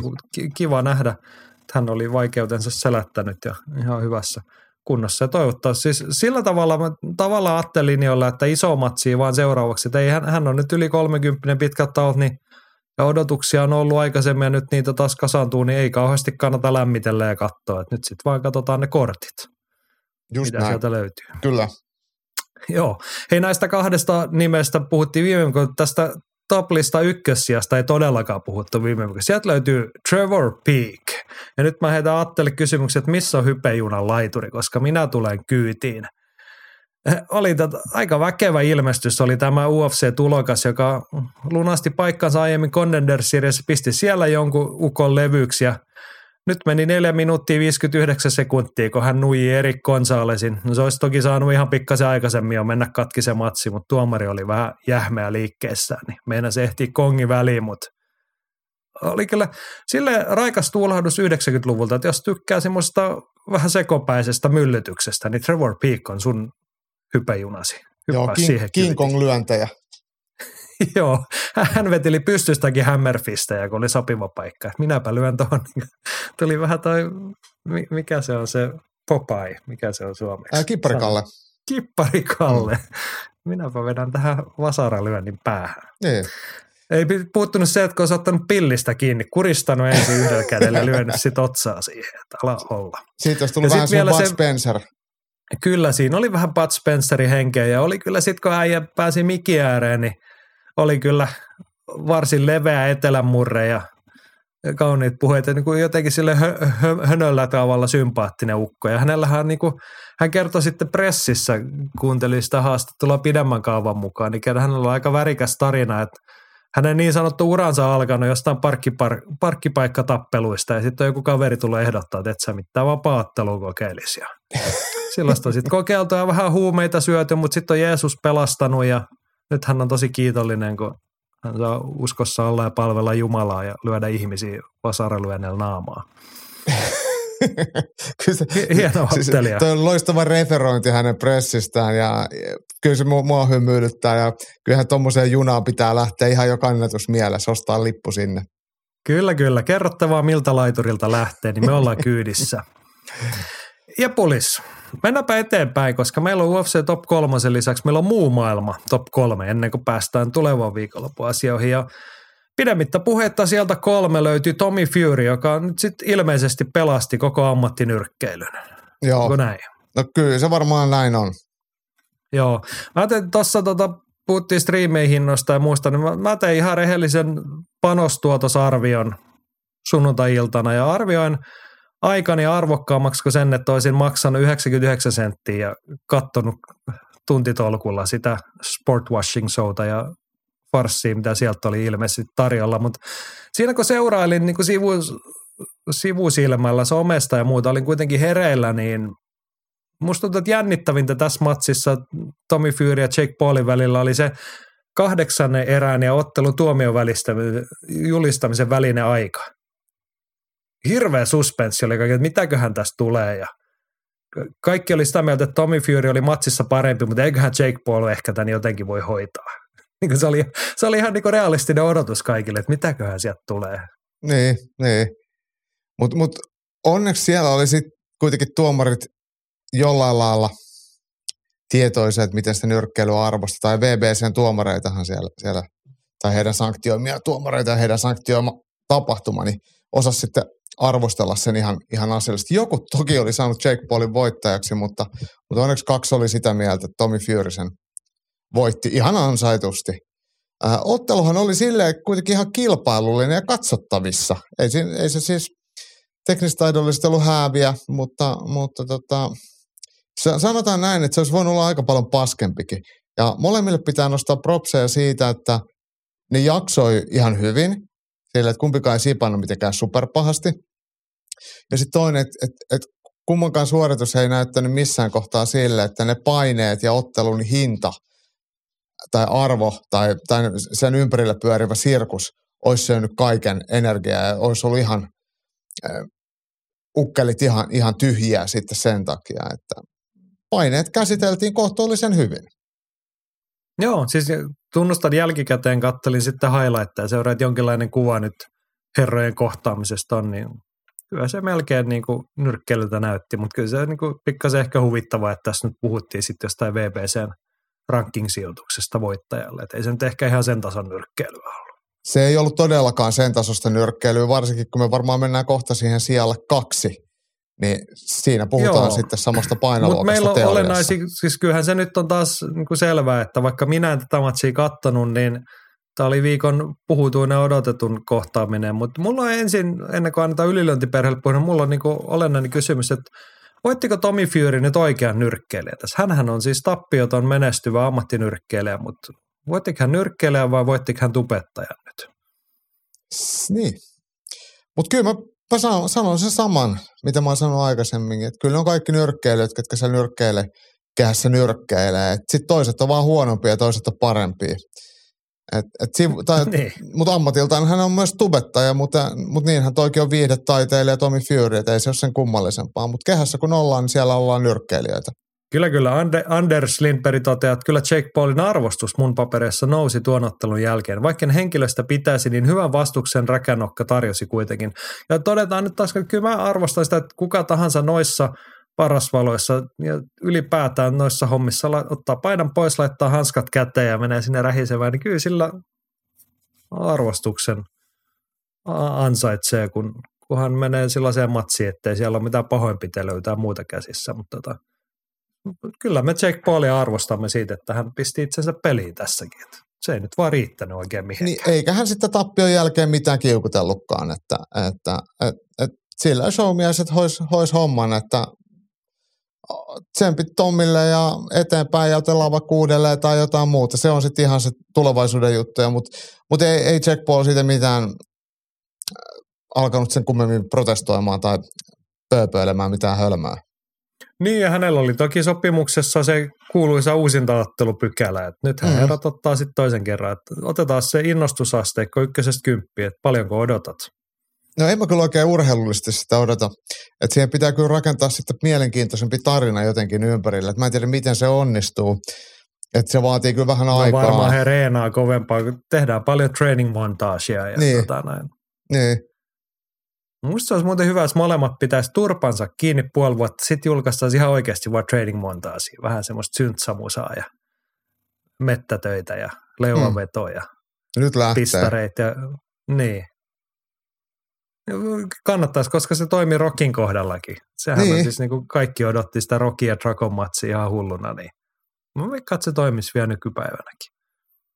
Shut Mut onhan tämä siis, hommia. siis kyllähän tämä on Suomessakin ollut jollain lailla myyntivaltti, että tätä todellakin on ostettu niin paljon, että ILN palvelut meni ihan jumiin, että sitä ei pystytty ostamaan ja mulla oli striimissä hitosti katsojia ja sama meininki ympäri maailmaa, niin jostain kumman syystä tämä kuitenkin kiinnostaa. Ja jos se kiinnostaa, niin sitten siinä ympärillä pyörii rahaa, ja sitten jos siinä pyörii rahaa, niin kyllähän se kannattaa ottaa omaan taskuun kuleksimasta. Eli kyllä varmaan jotain tämmöistä samanlaista tullaan näkemään tulevaisuudessakin. No aivan varmasti. Henkka toteaa, että pitää nostaa Furylle hattua. Ei vasta 23-vuotias ja ottelu isojen isojen paineiden alla ja mitä tuli kaikkialta eniten perheeltä. Jos laittaisin itseni 22-vuotiaana tuohon tilanteeseen, olisi puntti tutissut. Omiin silmiin Fury Way kaikin pistein. Jake voitti maksimissaan kaksi erää. Mm. Niin, toi on hyvä huomio, että Tommy Fury on 23-vuotias. Että ei meillä niinku liikaa huipputason 23-vuotiaita ammattinyrkkeilijöitä, jotka sitten kuitenkin kymmenkunta matsia, olkoonkin taso sitten ollut mitään, mutta et, ehkä hän on vielä niinku kasvukäyränsä alkupäässä. Uskotko siihen? Sanotaan näin, että, että kyllä siellä kehittymiselle on varaa. Niin, ja sitten kun ottaa nyt sen pikku realiteetin huomioon, että hän on Tyson Furyn velipuoli, niin jos halutaan, niin hänellä on varmaan semmoiset valmentautumisresurssit. Voisi ja tästäkin ottelusta vaikka... varmaan tuli fyrkkaa. Niin, niin. Mutta myös se, että niinku osaamiseen tällaisen puolesta, että niin. hän ei tarvitse niinku toisten reality-tähtien kanssa välttämättä reenata. No ei varmasti, joo. Ja siellä on valmennusosaamista ja velipuoli saattaa pikkasen pystyä auttamaan näissä asioissa, vaikka se vähän hullu onkin. Niin, niin. Mitäs se faija? Ehkä se koutsa. No, hän on se järjä ääni perheessä. Joo, Väisäsen Antti toteaa, että Paul oli kyllä jo kehän tullessa väsyneen näköinen edellisiin näyttäytymisiin verrattuna. Näytti simahtaneelta jo ekalla erätauolla. Tapahtuiko makvanit ja aikaero sippasi vai mistä hän moinen? Fury oli terävämpi kuin odotin, mutta Jaska olisi varmaan vienyt, jos olisi ollut kondiksessa. Nyt meni halailuksi Lie käyttää rematch oikeita. No se on nyt jo alkaa olla selvää, että se uusinta ottelu on tulossa, eivät olla riidellä, mutta tota, no sinä näit matsin, mitä mieltä, että oliko, oliko huonoa kuntaa vai oliko niin, että jätkä löi oikeasti ja alkoi piiputtaa sitten siinä kohtaa? Jossain kohtaa näin semmoisen kommentin Jack Paulille, että hän on vähän ollut sairaana ja telo sitten oikein kätensäkin. Sitähän siinä matsin aikana ihan selkeästi jossain jo vähän ravisteli, että löi johonkin päälakeen. Mut, mutta tota, en, en, en tiedä sitten, että kaatuko se nyt johonkin sairasteluun.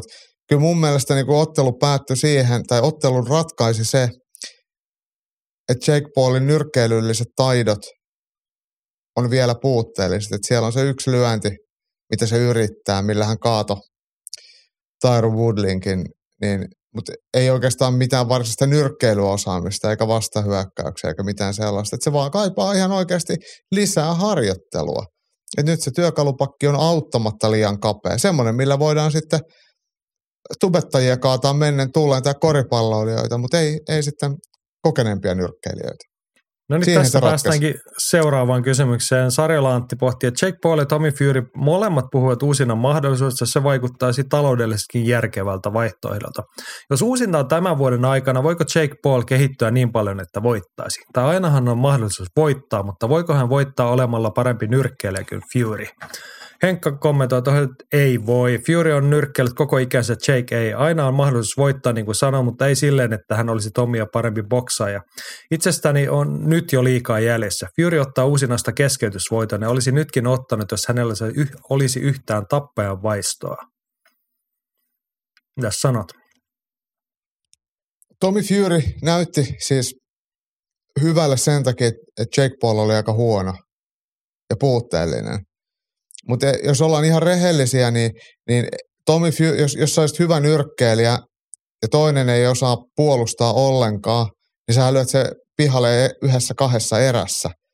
Et ei, se Tommy Furyn nyrkkeily on vähän semmoista, näyttää ihan hyvälle, mutta siitä puuttuu kyllä nyrkkeilyn kaikki hienoudet. Et, et, et se on hyvin semmoista visuaalisesti oikean näköistä, mutta käytännössä hy, aika vaatimatonta sekin on.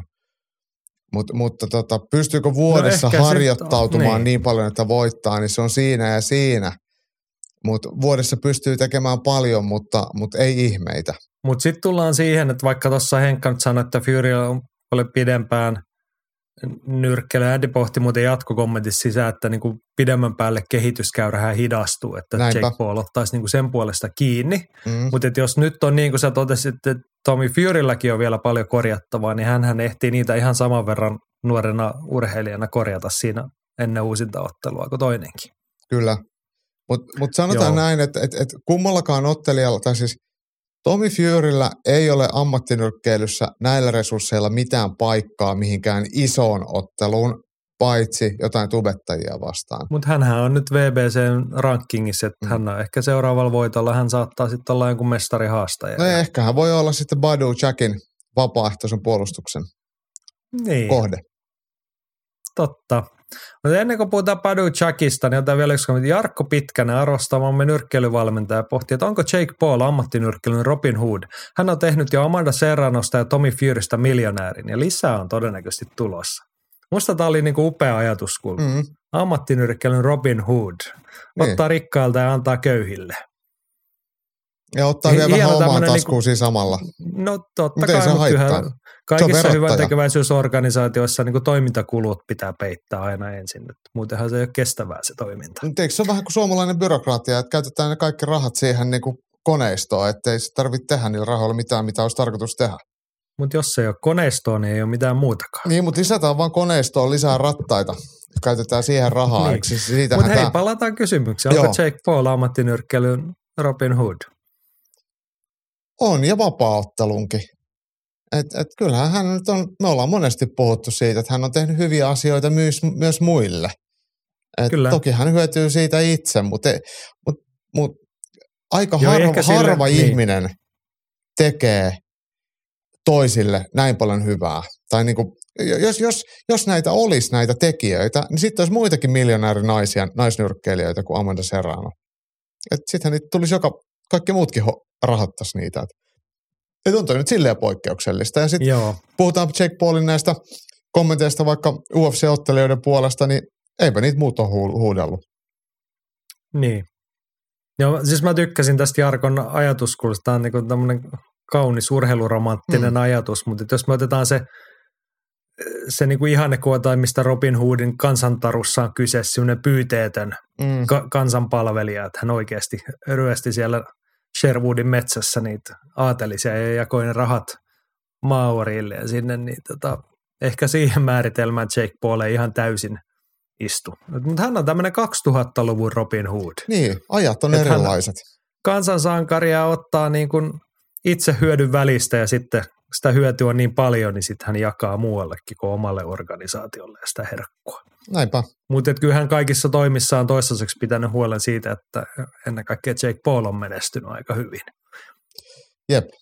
Joo.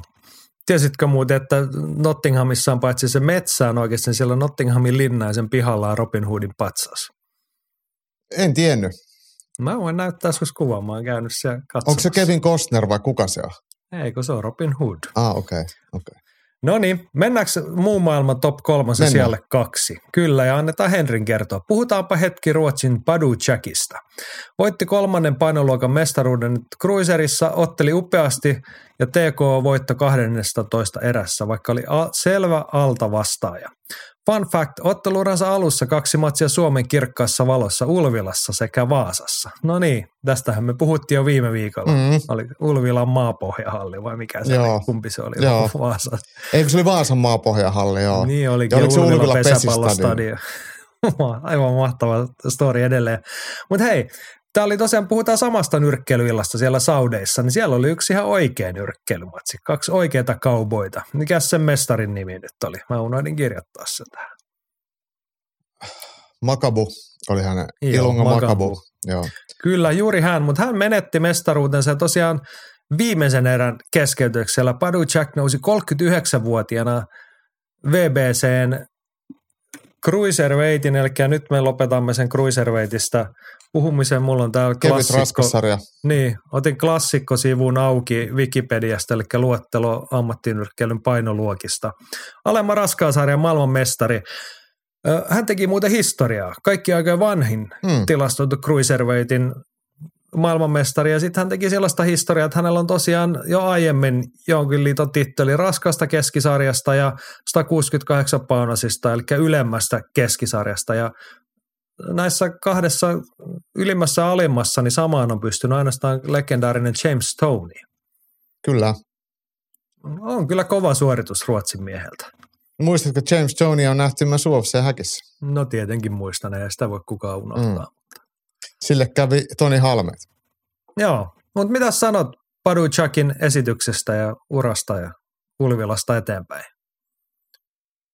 Badu Jack otteli loistavasti ja hän oli ajoittain ää, takuu varmasti tappiolla. Makambo oli todella painava lyöntinen, vasenkätinen moukarimies, joka, joka sitten runnoi Badu Jackia taaksepäin, löi kovia lyöntejä keskivartaloon ja paukutteli suojaukseen ja välillä myös ihan maaliin lyöntejä. Badu Jack ei ole mikään tyrmääjä. Hän no, nyrkkeili tosi kurinalaisesti, strategisesti kypsäksi, kypsästi ja hyödynsi sitten vastahyökkäyksiä ja mm, käytti aiemminkin matsissa ihan alkupuolella jo yhdellä lyönnillä Makabua kanveesilla ja sitten pikassa erässä sama juttu ja sitten siihen päälle luvunlaskun jälkeen kunnolla kaasua ja se matsi oli sitten sillä selvä ja oikeastaan mun mielestä mm, semmoinen strateginen kypsyys Badu Jackilla oli loistavaa. Et, et hän tiesi, että et hänellä on vain yksi tapa voittaa ja se on taito ja kärsivällisyys. Ja hän pelasi sitä ihan viimeiseen asti. Et vaikka saattoi olla tappiolla pisteessä, niin ei sortunut höntyilemään ja lähteä pelaamaan upporikasta ja rutiköyhää, koska tiesi, että siinä varmuudella häviää. Hän luotti siihen, mitä hän osaa, ja sitten kaksi minuuttia ennen loppuun, niin voitti ottelun. Niin Kyllä, kyllä se oli hieno, hieno matsi, ja kyllä meikäläinen ainakin tuuletti koti- kotikatsomusta tätä voittoa. Kyllä katoin tästä niin pidemmät highlightit tästä matsista, niin mun mielestä toi välittyi siinä, mutta sitten sanon lisähuomioon se, että sen oman asian tekemisen lisäksi sitten kun se hetki tuli Teki Patrick Pietilä. lopussa. Niin, mutta että hän oikeasti mm. käytti sen niin kuin, ei se ollut edes opportunismi, vaan se oli niin kuin tilanteen tunnistama, että nyt on mun paikka ja nyt mä pistän niin kuin siinä kohtaa sitten hanaa. Joo, Niin oli kyllä hienosti haki sen ratkaisun siihen. Pakko arvostaa. kyllä. Ja totta kai arvostamme Ruotsin miestä.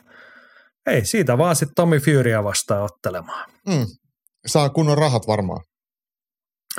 Kyllä, kyllä.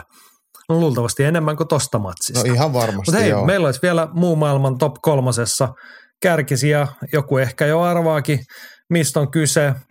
Mennään kysymyksen kautta. Pahtopulla Samuli pohti, että onko Jaroslav Amosov kovin 20, 2000-luvulla elossa oleva ihminen? Korhosen Atte kommentoi siihen, että varmaan toisiksi kovin, koska Kim Jong-un on huhupuheiden mukaan ihan liekessä ollut elämänsä ajan. Joo, no Ihan- meidän ihan top kolme, kommentti. Kyllä, mutta meidän top kolme listalla Jaroslav Amosov on siis on siellä yksi.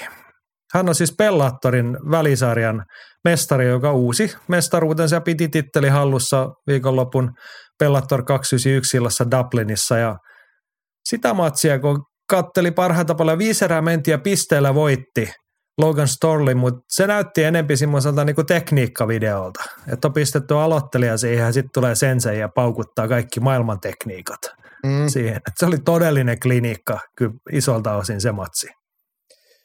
Ja oikeastaan sen arvoa nostaa se, että Stoli on, on itse kyllä oikeasti aika hyvä ottelija. Miehethän on kertaalleen jo kohdannut ja silloin hajaäänillä Amazon voitti. Eli, eli tiedetään, että on todella kyvykäs kaveri. Niin ja mut ihan ei, ei mitään. vertailuvaksi siis Storlin edellinen matsi, millä hän niin lunasti tämän paikkansa, niin hän voitti Michael Venom Pagein. Kyllä. Niin eihän niin kuin mistään niin kuin hatusta ollut vedetty, että otetaan nyt ukrainalaismestarille joku tuohon vaan hessu Joo. vastaan. Että se oli parasta, mitä pelattu. Ja hyvä matsi siis. Mutta väkevä oli esitys matsi. ja sitten taas kun asettaa ton niin kontekstiinsa. Että äijä on oikeasti Ukrainassa, se on oikeasti ollut siellä, siellä Rintamalla. rintamalla, so, Mm. sotimassa. Ja siitähän oli sen niissä promovideossakin näkyy se, että kun hän, hän oli sodan alkaessa piilottanut, tai hänen äitinsä oli piilottanut hänen mestaruusvyönsä jonnekin kaapin perukalle tai vintille tai johonkin. Mm. Ja sitten kun oli se, heidän kotikaupunginsa oli vapautettu venäläisten uhasta, niin hän oli käynyt sen sieltä sitten kaivamassa ja siitä oli video ja kuva sitten olemassa. Niin on, on se aika hurjaa touhua. Ja siinä Bellator- mielessä, Bellatorhan teki tyylikkäästi, että hehän esitteli sitten tässä ottelun alla Amazovin tarinaa ja Venäjän hyökkäystä Ukrainaan ja silleen toi tämän ihan julkisesti esiin tämän hyökkäyssodan. Mutta mut, mitä UFC ei ole kertaakaan vielä tehnyt. joo. Ja Amazon sai käyttää sen puheenvuoronsa, vaikka UFCssä on tyyppejä ehkä kielletty, että pitäkää turpanne kiinni. Mutta Bellatorissa sai sanoa, hän sanoi ihan suoraan, että Crazy Putin, start war in my country, oikein kunnon KGP-aksentilla. Niin, Ja tärkeä viestin siihen perään, että älkää unohtako. Niin. Siitä on ihmiset nyt jo pikkasen, tätä puhuessa pikkasen yli vuosi aikaa, kun Venäjä aloitti sen sodan hyökkäyksen Ukrainaan, niin älkäämme unohtako sitä, että se on, että vaikka se arkipäiväistyy sekin asia, ja varmasti nyt monia väsyttää kuulla sitä asiaa, mutta tota, ei meillä oikein olisi Venäjän naapurimaana ehkä varaa unohtaa sitä. Jep.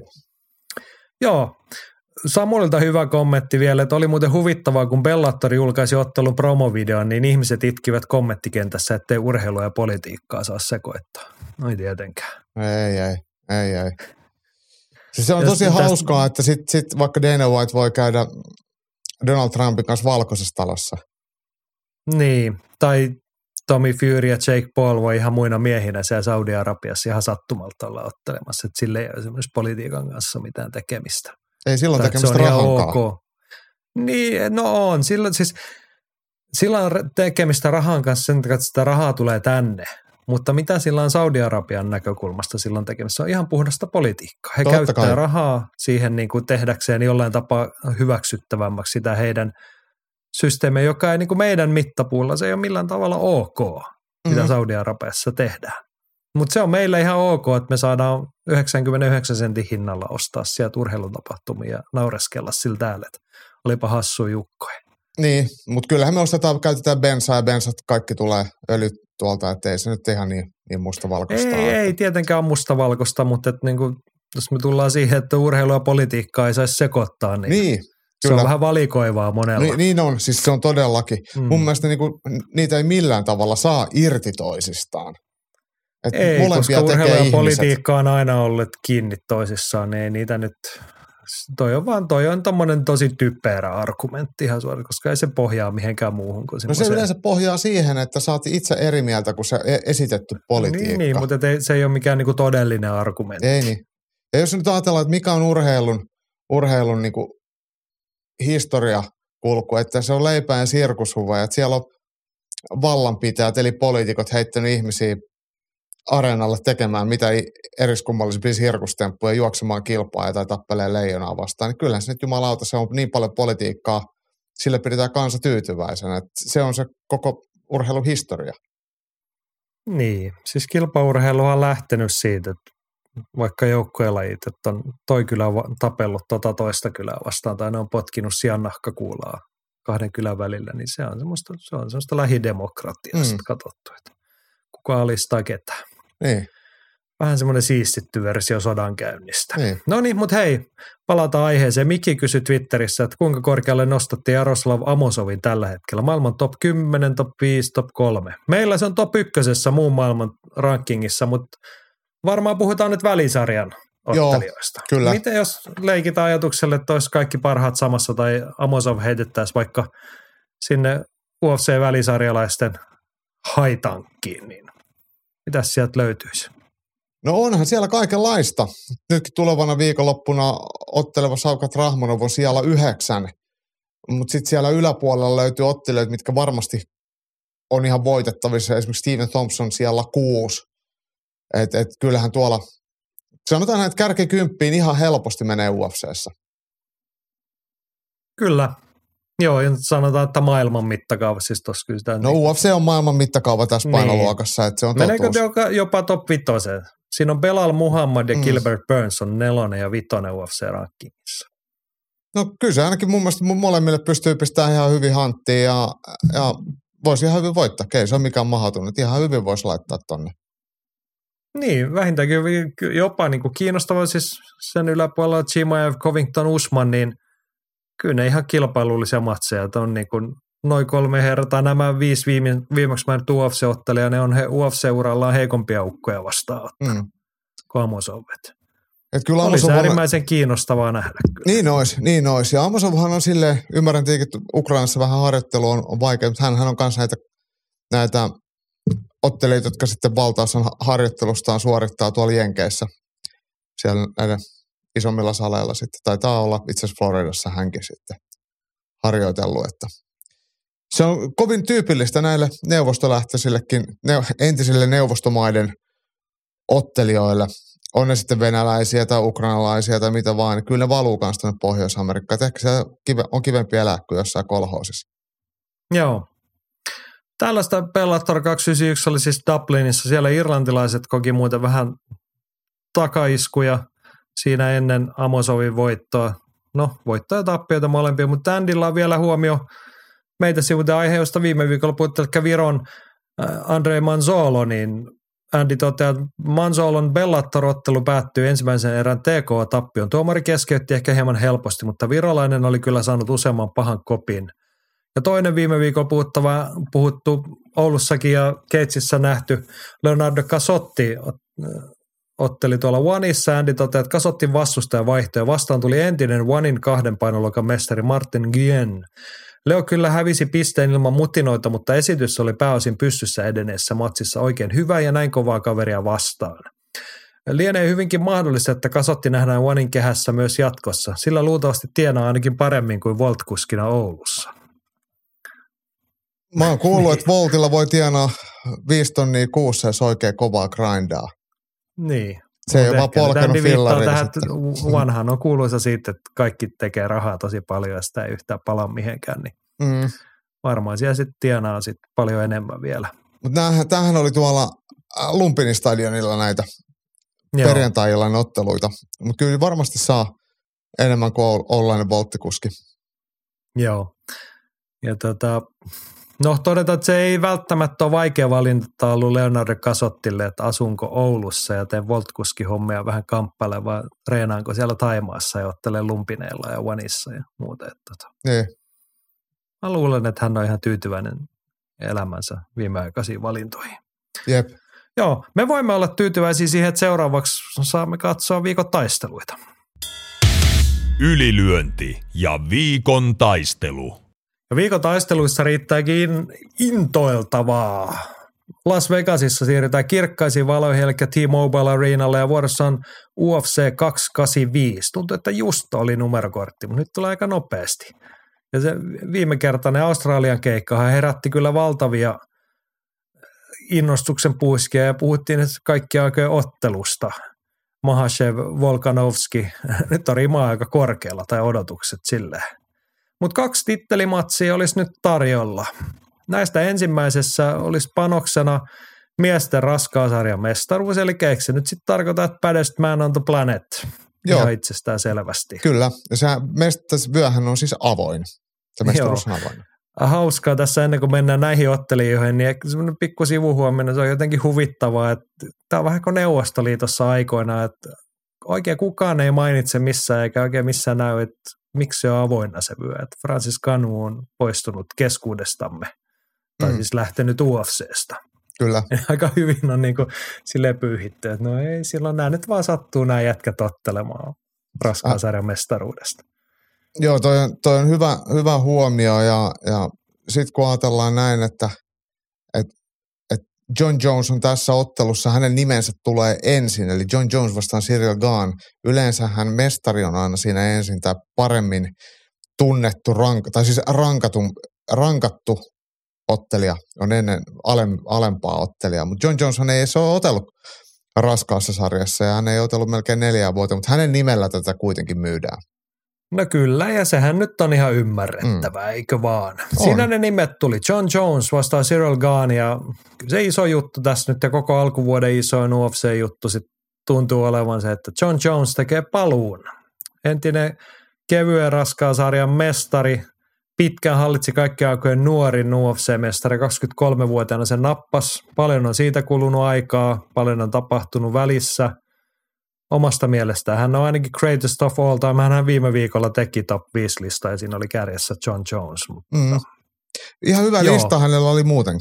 Et hyvin Kyllä, ja siinä. eihän sitä nyt käy kiistäminen. Että kyllähän ehkä sille listalle kuuluu. Se niin kuin, sitten on taas makuasioita, että onko hän ykkönen vai kolmonen mm. vai mikä hän on. Kyllä. Mutta se kiinnostava puoli tässä, että John Jonesin edellistä matsista on nyt aikaa reilu kolme vuotta voisi sanoa, että edellisestä John Jonesin hyvästä matsista, hyvästä esityksestä, siitä on vähintään reilu neljä vuotta aikaa. Mitä sä odotat, Jaakko? Ehkä tämän ottelun ympärillä se isoin odotus on just se, että kun ei tiedä mitä saa. Et, et, et, nyt on kyllä todella semmoinen avoin kirja, että minkälainen John Jones tulee olemaan raskaassa sarjassa, mitä me tullaan näkemään, onko laji mennyt hirveästi eteenpäin – onko Cyril Gahn myrkkyä John Jonesille, että et on tosi vaikea asettaa semmoisia selkeitä odotuksia. No totta kai John Jones tulee tekemään tätä, John Jones ottelee näin ja hänellä on hyvä tämä ja tämä. Mm, hänen edellinen hyvä ottelu on, on ollut Alexander Gustafssonia vastaan 2018 joulukuussa.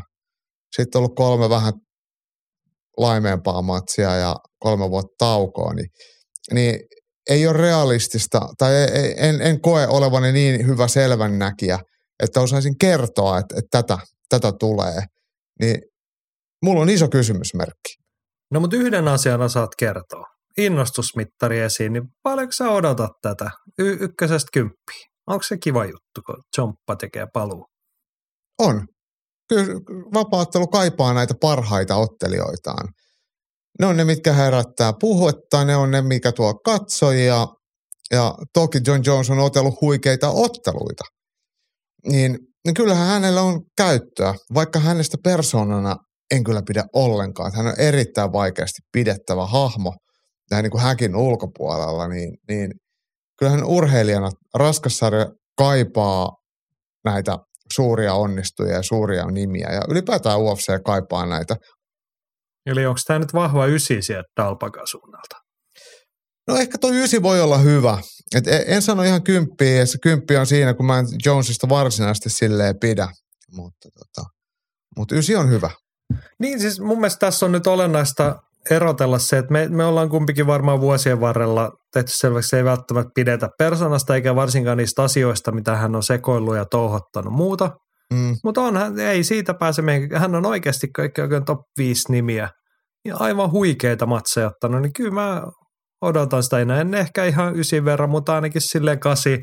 Ja ennen kaikkea se, että päästään eroon siitä jossittelusta. Nyt on kolme vuotta mietitty, että mitä jos se tekisi ja mitä siitä tulee, kun siitä tulee raskas saralainen.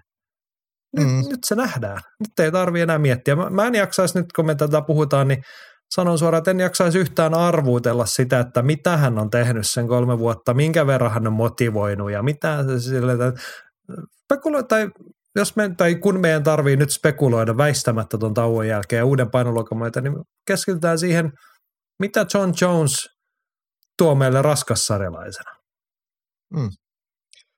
Pitkät kädet ja mielettömän Niin. taitotason. Niin, ne ei vaan siis, noihan oli sen niin kuin hänen suurimmat, hän on semmoinen luonnonoikku fyysisiltä mitoiltaan. Siinä oli tämä hyvä esimerkki, kun hänen mainekkaammat voitot on Daniel Cormierista, niin oliko hänellä 15 tuuma ulottuvuusetu niissä matseissa. No Niin, nyt se on kolme tuumaa. kyllä.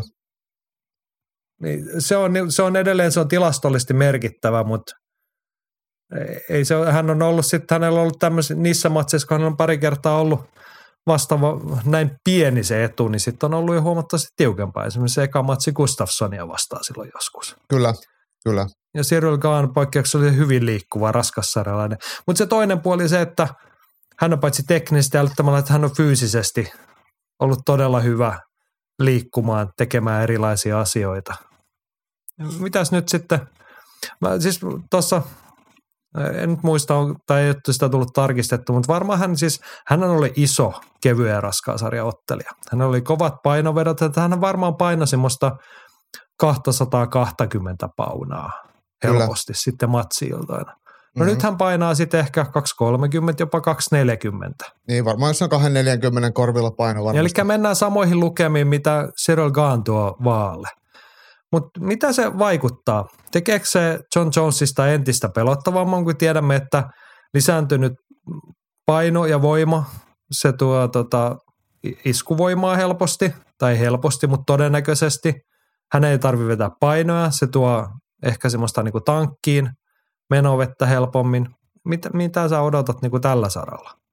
No on ihan valideita argumentteja. Tässä on yksityiskohtia se, että et, et lisääntynyt lihasmassa niin voi, voi tuoda lisää tehoa painitilanteisiin, ää, ruutiilyönteihin, mutta samaan aikaan li, lisääntynyt lihasmassa niin lisää hapenkulutusta ja yleensä se sitten näkyy kestävyydessä negatiivisena. Toki sitten taas voidaan se, mitä sanoitkin, että kun ei tarvitse vetää painoja, niin, niin siinä, ei, siinä ei ole sitten sitä negatiivista hei, efektiä. Mutta jo mä, silloin- mä haluan vielä sanoa tuohon Mm. painonvetoon sen, että yksi asia, mi- mikä mun mielestä monesti vähän niin kuin ohitetaan, painon vetäminenhän ei ole silleen mitenkään hirveän järkevää, se ei ole mikään hyvä asia, mutta siinä on yksi semmoinen niin sivutuote, mikä u- usein ää, on positiivista, on se, että urheilija kun joutuu maltillisesti vaikka pudottamaan painoa, niin hän, hän yleensä elää silloin siistimmin, syö järkevämmin ja tarkemmin, jolloin se suorituskyky on parempi. Eli siis puhutaan pitkästä aikavälistä. Ja sitten jos sulla ei ole mitään painorajaa, niin sä voit syödä just silloin, kun sä haluat, mitä sä haluat. Ja se voi olla, että sun ravinto ei välttämättä ole silloin ihan optimaalista. Niin, niin toi on semmoinen asia, mikä välillä ehkä jossain raskassarjalaisissa voi näkyä, että et, et, et, et, ne ei ehkä pudota painoa ja kärsi siitä, mutta ne ei myöskään välttämättä syö urheilijalle parhaalla tavalla. Mutta toisaalta John Jones on aina ollut tunnettu kurialaisesta elämästä mm. ja kovasta reenistä, että mm. Mm. ei kai se nyt sille suuremmin vaikuta mihinkään. Ja sitten toinen asia, mikä tuohon raskaan sarjaan nousemiseen niin liittyy, että ihmisillä on semmoinen niin luontainen paino tai semmoinen, että, että mulla on tietynlaiset raamit ja mä täytän ne. Niin onko John Jones joutunut tekemään ihan hirveästi hommia, että hän saa painoa ylöspäin? Että onko hän oikeasti kuitenkin sopivimmillaan, luontaisimmillaan kevyen raskaan sarjan mitoissa? Cyril Gahn hän on ton kokonen, mitä hän on. Että hän on ollut saman kokonen koko ajan. Niin, niin hän ei joutunut nostamaan eikä laskemaan painoa. Niin tämä on sitten se, että kun nostetaan painoluokkaa, että riittääkö se mun geneettiset ominaisuudet, että pystynkö mä kasvamaan niihin uusiin mittoihin. Sitähän meistä ei kukaan tiedä, mutta tämä on Niitä mielestä kysymys, ehkä- mikä pitää esittää. Kysymys ehkä enemmän, että siis alemmassa painoluokassa se John Jonesin geneettinen etumatka oli ihan valtava. Hän oli aivan niin kuin totaalinen poikkeusyksilö sinne. Niin sitten kun mennään painoluokkaa ylemmäs, kaikki isompi joukkoja, niin paljonko siitä etumatkasta jää jäljellä tai paljonko siitä viedään pois? Hmm. Se on ehkä mun, noin päin mä ajattelen sen kysymyksen. No Et se kun on. tullaan vaikka siihen ulottuvuusetuun, niin kolme tuumaa on vielä etu. Se on niin kuin kaikki painoluokat huomioiden, se on tilastollinen, tilastollisesti merkittävä etu jossain määrin. Mutta sitten ei se toisaalta niin kuin ei se ole enää mikään game changer-tason muuttuja. Joo, ja se kolme tuumaa noilla pitkillä kavereilla on suhteellisesti vähemmän, mitä vaikka lyhyillä kavereilla. Mm. Toki se on kolme tuumaa silti, mutta anyway. Mutta sitten mä olin siihen tuossa, meinasin äsken keskeyttää, että mietin John Jonesin edellisiä matseja. Ja hän tuli kuuluisaksi siitä, että hän on niinku poikkeuksellinen urheilinen ja fyysiset ominaisuudet ihan poikkeukselliset, niin eihän ne viimeiset matsinsa ennen tota pitkää taukoa. Niin olihan ne nyt vähän sellaista tallustelua. Niin oli. Et voi olla, että se oli huonoa reenaamista tai mitä se oli, mutta ei niissä enää ollut sitä nuoruuden varsan menoa ja kimmoisuutta ja muuta sellaista. Niin voiko se, voiko se nyt palata? Se, se on, en mä halua spekuloida, mitä hän on tehnyt kolme vuotta, mutta se on tosiasia, että hän on pitkään ollut poissa. Mm. Hän on nyt ainakin painoa nostanut. Se on Mm. ihan varma. Onhan vapaatteluakin reenannut. Ihan kiistatta ja todistetusti. Mutta kyllä se nyt väkisin jossain näkyy se kolme vuotta. Hyvässä tai pahassa. Niin, tätäkin voi argumentoida puolesta ja vastaan, että onko se saanut keho levätä pitkästä vapautteluurasta ja palautua ja saanut rauhassa kasvattaa lihaksia. Vai, vai on, onko se aika sitten mennyt vähän hukkaan, että, että laji menee eteenpäin ja sä et uusia, uusia lajinyansseja opiskele, harjoittele, testaa. Se on vaikea sanoa, mutta, mutta tämähän on, kun mä sanoin ihan tuossa aluksi, että tämä on mulle iso kysymysmerkki tämä John Jones. Niin nämä kaikki kysymykset sinkoilee mun päässä ja eihän mulla ole mihinkään niihin antaa mitään hirveän järkevää vastausta. Mehän esitetään tässä koko ajan kysymyksiä ilman, että me osataan antaa niihin hirveän hyvää vastausta. Kyllä, kyllä, eikä me ei ehkä tarvikaan vasta, mutta toi oli mielenkiintoinen toi John Joneshan on tavallaan hakenut myös uutta. Eikö hän ole siellä Henry Sehudon porukoissa? Oo, joo, osan käynyt ainakin jonkin verran. Joo. Tavallaan niin kuin uusia tuulia. Mutta sitten oli tuossa pongasin hauskan nyanssin. Hän on myös sitten palannut juurille ja hän on vuokrannut Jackson Winklejohnin vanhan salin, joka ei ole enää käytössä. Hänellä on valmennustiimissä Six Gun Gibson ja mikä se painivalmentaja isi, onko se Martinez vai Joo, nimensä on? Niin tavallaan hän on lähtenyt ammentamaan siitä, mikä hänestä teki suuren yli kymmenen vuotta sitten. Mm, Mutta sitten tullaan tuohon, niin kuin sä sanoit, että vapaattelu on niin nuori laji, että jopa kolmessa vuodessa se lajin evoluutio on nyt mennyt eteenpäin. joo, ja taso, Niin onko ta- se, taso onko se oikea kiinni. askel? Okei, okei, ehkä hänen tapauksessaan se voi olla, tämä on taas sitä spekulaatioa, että hakee, että mitä me tehtiin joskus hyvin, mikä musta teki ylivoimaisen. Niin ehkä se riittää sen hakeminen. Että hänen ei ehkä tarvitse niinku uusia temppuja tai uusia tuulia tuoda nyt vapaatteluun. Mutta mä Mutta kysyisin, mä, onko raskaan sarjan vapaattelu muuttunut kolmessa neljässä vuodessa niin, että John Jonesille voi tulla jotain yllätyksiä sieltä? raskan sarjan vapaattelu on kyllä mennyt teknistaidollisesti eteenpäin. Urheilijoista on tullut urheilullisempia. Toki siellä on aikaisemminkin ollut muutamia, mutta kyllä niitä on koko ajan enemmän. Et, et se niinku yleinen urheilullisuus on, näkyy laajemmalla rintamalla ja yleinen tekninen osaaminen ja la- monialaisuus näkyy laajalla rintamalla. Ja sitten toisaalta myös tämmöiset superrottelijat niin kuin Francis Ganu, jotka on tämmöisiä todella urheilullisia, isoja, lihaksikkaita raskassarjalaisia, niin niitäkin on alkanut olla. Että siellä on muitakin kuin vaan Brock Lesnar. Hmm.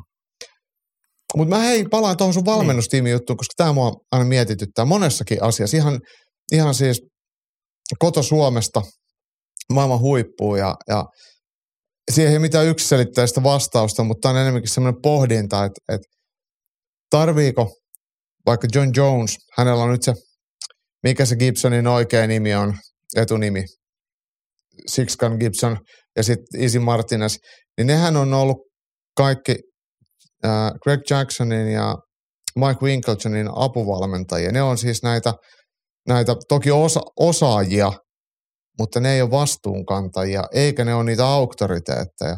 Että ne on ennemminkin niitä niinku työmiehiä. Ei heidän osaamistaan en mitenkään kiistä. Mutta tämmöiset äh, laivan kapteenit, mit, mitä vaikka Greg Jackson on ollut, niin niiden, niiden rooli on loppujen lopuksi tuommoisessa valmennustiimissä mun mielestä usein, ei aina, mutta usein, kohtuullisen tärkeä, että joku johtaa sitä auktoriteetilla ja sopivalla suun, suuntaamisella, eikä vaan niin, että siellä on sitten vaan jo yksi pitämässä pistareita, joka on sun kaveri, ja yksi painimassa sunkaan, joka on sun kaveri. Että siellä pitää olla semmoista... Aika iso kysymys tähän John Jonesin mysteeriin, että onko hän, hän on hyvin vahva persa. Hän on varmasti paljon tehnyt niin kuin sekoilut ja muut asiat mukaan lukien, niin ihan oman päänsä mukaan juttuja. Mm. Mutta se hänen ultimaattinen suuruutensa, ne parhaiden päivän aikana, niin oliko se sitä, että hän on vaan niin poikkeuksellinen, että hän veti kokkelipäissään ja oli ylivoimainen, vai minkä verran siinä oli vaikka Craig Jacksonin järjenääntä ja malttia, joka edes jonkun verran suitsi sitä, ohjasi sitä tarkoituksenmukaiseen suuntaan. Eihän meistä kukaan tiedä, mutta, mutta kyllä mä ainakin niin. Niin epäilen, että sillä on ollut jonkinlainen merkitys. Ja ne ei ole ehkä semmoisia yksittäisiä tekniikoita tai jotain, vaan se on saattanut olla sitten semmoista oikeaa ihmistä oikeassa paikassa, antamassa oikeanlaisia neuvoja ja välillä vähän ottamassa suitsista kiinni, että levätään tänään tai, tai antaa raippaa, että anna mennä nyt. Et, että tota, Mutta mut, tämä on mun mielestä mielenkiintoinen aihe.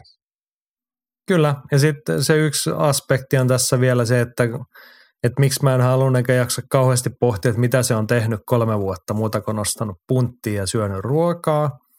On se, että se ikiaikainen kysymys, mistä me ollaan puhuttu Jonesia ja muutaman muunkin kohdalla, että onko hän yhtään sen parempi, että onko hän siivonnut elämänsä vai että hän oli niin kuin sekopäisenä ylivoimaisen hyvä. Niin. Ja hän ei välttämättä muutu paremmaksi sille, että hän käy useammin kirkossa ja syö vähemmän huumeita tai reenaa tunnollisemmin. Matti Nykänenkin on kuitenkin kaikki aikojen mäkihyppääjä, eikä se elämä siviilissä ollut mitenkään hallussa. Et toiset elää siitä kaauksesta ja nämä on näitä poikkeusyksilöitä. Se ei sovi mulle, mä epäilen, että se ei sopi sullekaan, Mut, mutta me ei ollakaan John Jonesia eikä Matti Nykäsiä. Niin, mutta kiehtovaa tässä on se, että vastauksia kysymykseen saadaan nyt viikonloppuna. En mä, mä en mitenkään pääse siitä yli enkä ihan kokonaan ohi, että kyllähän tämä matsi olisi pitänyt olla Francis Kanuta vastaan. Se olisi ollut ehkä niin kuin kaikki aikojen kiinnostavin UFC-matsi. Niin olisi. Olisi ihan varmasti. luvun mittakaavassa. Se olisi oikeasti ollut. Se olisi ollut just Nyt sitä. Niin kuin sijaiskärsijänä, tässä niin kuin siis silleen lainausmerkissä kärsijänä on Cyril Gahn – niin kuin me, me ollaan tässä nyt puhuttu ties kuinka kauan John Jonesista ja ehkä kerran mainittu ranskalaisen nimi. Ja hän on varmaan tyytyväinen, että hän pääsee ottelemaan uudestaan mestaruudesta ja mm-hmm. hän pääsee parrasvaloihin, mutta on sen niin rehellisyyden nimessä hänkin varmaan tietää, että ei ketään ole hänestä kiinnostunut. Että hän voi korkeintaan pilata tämän viikonlopun. Niin, niin, niin voittamalla.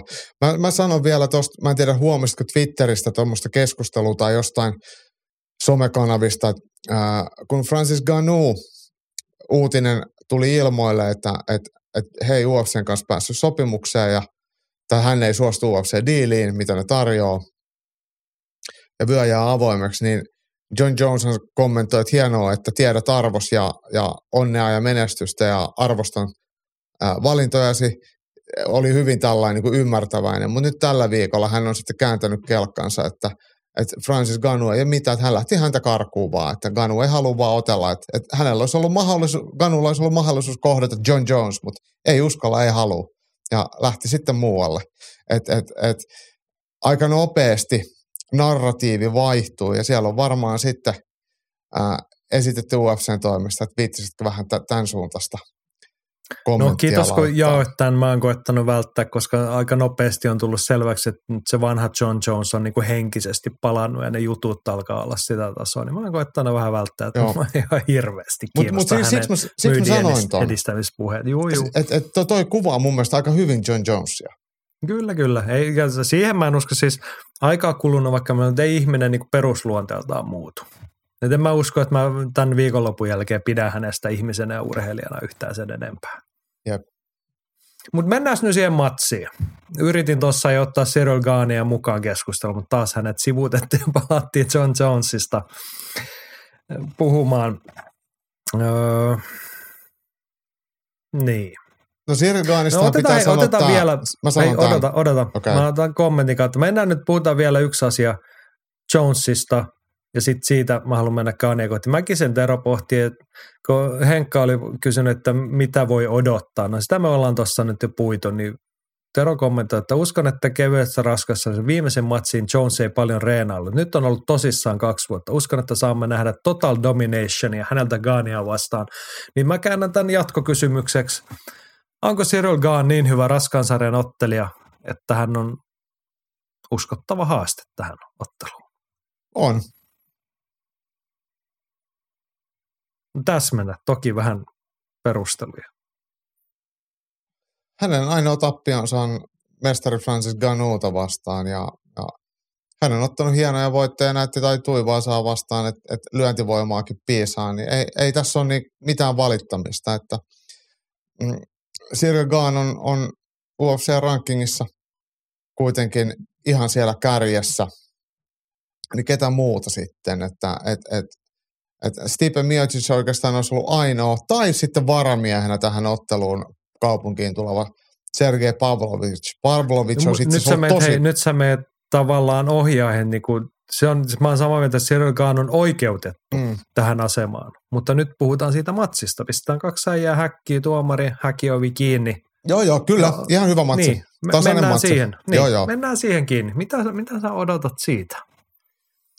Cyril Gahn lähtee ottelemaan varmasti aivan rauhallisesti ja liikkeen, liikkeen kautta, niin kuin hän aloittaa normaalistikin ottelemisensa. Ja John Jones todennäköisesti lähtee tunnustolle liikkeelle, mutta kyllä hän tuo sen oman itsevarman presenssinsä saman tien ää, kahdeksakulmaseen häkkiin. Et ei John Jones tule sinne epäillen tai kysellen. Että sieltä tulee suoraa potkua John Jonesilta varmasti heti tuonne etumaiseen jalkaan ja, ja semmoista pientä tökkimistä, että, että mitäs, mitäs aiot tehdä tyylisesti. Joo. Se on mun mielestä eka erä. Siitä se lähtee. Niin. Mit, mitä, siis mä yritän hahmottaa nyt itselleni kysymystä. Cyril Gahn, hänellä on tavallaan aika selkeä rajainen tyyli. Hän on silleen, jos John Jonesin suurimpia vahvuuksia sen fyysisen ylivoiman lisäksi on se, että hän on vaikeasti ennakoitavaksi, vaan mm. hän tekee, hän on esittänyt yleisölle, esitellyt ja kollegoille kaikenlaisia uusia tekniikoita, niin kuin oblique kick polveen tai ne olkapäästä nykimiset ja olkapäälyönnit. Ja hän on poikkeuksellisen taitavasti toi kyynärpäälyönnit parhaina vuosinaan mm. siihen repertuaariin. Niin Cyril Gahn on tavallaan, hän on se hän on niin kuin klassinen perushyvä Jaakko Dalpakan terme. Hän tekee kaikkia asioita aika hyvin, mutta hän ei tee mitään, hän ei vetele kaneja hatusta kesken matsin. Ei. Et hänen hyvyys se, on niinku... Vai pitääkö hänen, pitääkö hänen yllättää jotenkin tässä matsissa, jotta hän voi päästä niskan päälle? Vai riittääkö se perustekeminen? Voiko se riittää? Voi se riittää. Et, et kyllä Dominic Reyes ja, ja Diego Marretta Santos niin pystyi semmoisella aika perusottelemisella pistää Jonesin painoluokka alempana jo tiukoille. Et jos, jos Cyril Gahn lähtee, lähtee ottelemaan omaa otteluansa hyvällä liikkeellä potkii vaan painavia alapotkuja ja ottaa semmoista ihan lyöntilyönnistä potku potkusta tyylisesti, niin se tasoittaa kummasti kenttää. Ja, ja. Niin, mä mietin siis Cyril Gahnin se perusleipä ja voi on se, että kova liike, alapotkut, uusi liike, mm. tavallaan semmoinen palloilija perushyvä, että potkaisee ja liiku uuteen paikkaan, niin joo, älä ole paikalle. Mä lähtisin tekemään tota korostetusti, että niin kun katso kortit, pistä John Jones – ansaitsemaan se raskaan sarjan paikka ensimmäisestä minuutista lähtien. Mm. Koska jo, voisin kuvitella, että ei voi olla, että Cyril Gahnkin ymmärtää sen, että jos mä jään tuohon möllöttämään, niin toi osaa tehdä kaikenlaista. Ja se lyö Kyllä. kovaa ja se potkii kovaa. Niin, niin ja tekee nimenomaan kaikkea yllättävää, että, että paikalleen ei kannata jäädä. Aloitteellinen kannattaa olla liikkeessä. Kyllä, ja, ja ennen kaikkea olisiko se niinku tempo nyt se, että Cyril Gaanin kohdalla ei ole kysymysmerkki siitä, että pystyykö hän ottelemaan vaikka viisi erää aika kovalla tempolla. Mm, ja kurinalaisesti. Niin, niin hänen kannattaa kyllä nyt, kun pistää ihan satalasiin sitten alusta lähtee, ei höntyillä, ei hötkyillä, vaan nimenomaan niin kuin tempon puolesta. Joo.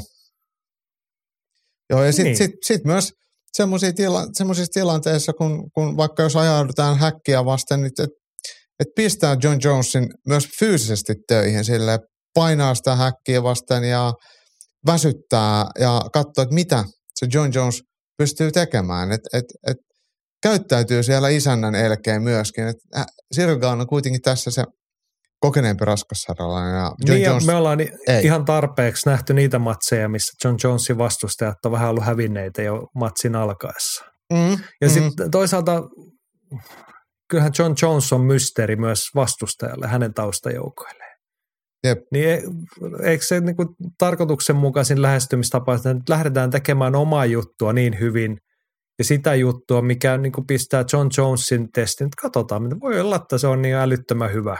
Se hoitaa, mutta ei sitä ainakaan helpolla kannata päässä tai lähtisi varovasti siihen. Ei silloin, sä ainakin annat heti toiselle aloitteen ja sä teet itsellesi aikamoisen ylämäen siihen heti kärkeen.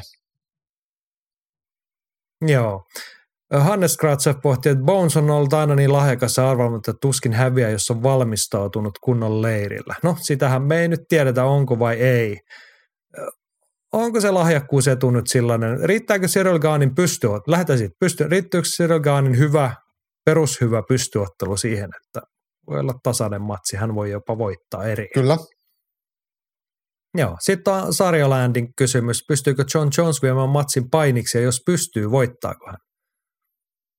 Sirgaanhan on yllättävän terävä siinäkin. On, mutta vähän ehkä laiska ja rutinoimutaan.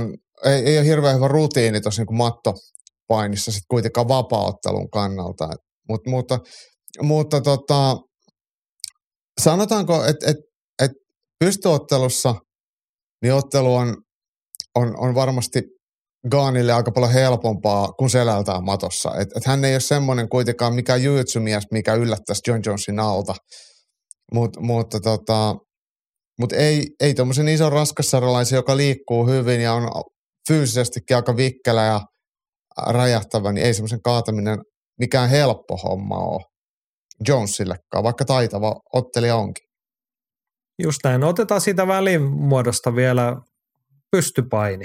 Mm. Serogan luonnollinen, raskassarainen John Jones, erittäin väkevä fyysisesti, on nyt niin kuin bulkannut tuohon painoluokkaan. Mies suuntaan niissä tilanteissa kääntyy.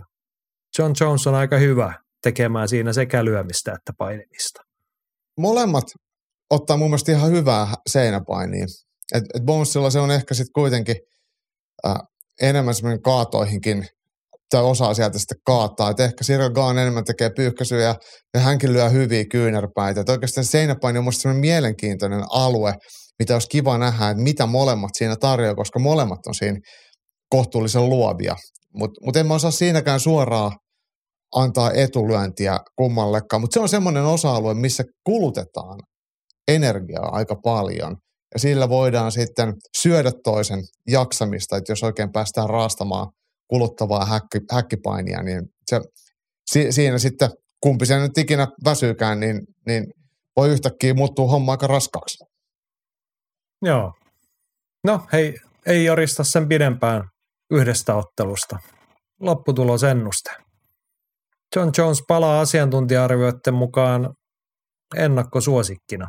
Eli kuitenkin, no voi sanoa selväksi ennakkosuosikiksi kolmen vuoden tauolta. Mitä sanoo asiantuntija Jaakko Dalpakka? Tuntuu hurjalle, että, että, että Jonesin viit, tai harteille laitetaan tällainen viitta. itse näen tämän aika semmoisen 50-50 matsina ja mä kyllä kannatan Cyril Gaania tässä ottelussa ja toivon, että hän voittaa. Mutta ottelu ei tule ratkeamaan ensimmäiseen parin erään, vaan tullaan menemään sinne eriin kolme ja neljä. Et, et, molemmat on niin hyviä myös pitämään it, itsestään huolta, että pidän todennäköisenä, että, että vasta sitten, jos päättyy ennen täyttä aikaa, niin päättyy sen loppupuolella, mutta mä silti sanoisin, että, että pisteelle tässä mennään. Niin, mä haluaisin, siis mä haluan ennen, ensin mä haluan nähdä niin kuin riittävän pitkään, että me saadaan John Jonesista kunnon tuntuva. Mutta kyllä mä myös haluaisin nähdä, että sitten ei mene niin kuin vaikka väsymyksen tai varovaisuuden piikkiin viittä erää. Mä haluaisin mm. nähdä sen lopetuksen. Mutta kyllä toi ehkä saat niin kuin jäljellä siinä, että toi on se varmaan todennäköisesti kerran. Tässä on kaksi lahjakasta ottelijaa, kaksi keskimäärin huolellista. John Jonesista on niin kuin paljon voi sanoa negatiivista muuta, mutta ei hän yleensä, hän on hyvä kilpailemaan. Ei hän ole niin kuin, ne heikot hetket siellä häkissä on ollut kyllä niin kuin pitkällä uralla aika vähissä. Kumpikaan ottelijoista ei ole sellainen, joka ottelee korkealla riskillä niin kuin isoja, pitkiä aikoja. No niin, Cyril Gaanilla on jotain siinä UF-seuran alusta jalkalukkohakuja, mitkä on tehty aika hullutelle, mutta, mutta näin niin kuin ny, nyttemmin, niin tosi tasalaatuisia ja semmoisia fiksuhkoja ottelijoita. Joo. No musta tuntuu, että John Jonesin mysteeri on nyt niin iso, että mä en jotenkin saa nyt tässä hetkessä kiinni itselleni ajatusta siitä, että kumpi vietää miten. Jotenkin mä haluan nyt vaan istua alas katsomaan, ratkaisemaan tätä tai katsomaan sen selviämistä. Se on ihan hyvin sanottu, koska ei, ei mullakaan ole semmoista John Jones on niin vaikeasti, ei me tiedetä siitä mitään, niin on tosi vaikea sanoa, että miten ottelu päättyy, kun toinen on ihan, ihan tyhjä kangas. Mutta mä sanon silti tämän, että mä kannatan Sirjo Gaania, tykkään hänestä, niin, niin mä oon hänen puolellaan. Ja no toivon, no niin, että hän ole. voittaa. Mä sanon toisinpäin, että minä en ole John Jonesin puolella. Se on ehkä vuosien varrella tullut selväksi. Mutta kyllä mä haluaisin nähdä, että sieltä tulee ehjä, urheilun elämänsä kuntoon nähnyt John Jones, koska UFC tarvitsee sitä. Mm. Me ehkä paneina ansaitsisimme saada häneltä vielä jotain suuruuden hetkeä tai edes hyvän, hyvän ranin sitten tuolla raskaassa sarjassa. Jep. Niin kävi miten kävi tässä matsissa, niin mä haluan tai toivon, kannatan sitä, että sieltä tulee silleen hyvässä kunnossa oleva John Jones. Joo. Joo. Tämä on siis UFC 285 pääottelu Las Vegasissa, mutta sitä ennenkin on jo titteleitä jaossa. Ja tässä voidaan nyt todeta ylilöintiperheen kommenteista, että Jake Paul on jälleen kiinnostanut. Totta kai, hän on kamppailumaailman ykkösnimi. John Jones on kiinnostanut. Sitten meillä on tällainen matsi naisten kärpässä mestaruusottelu Valentina Sevchenko vasta Alexa Krasso, joka ei ilmeisesti kiinnosta ketään. Niin.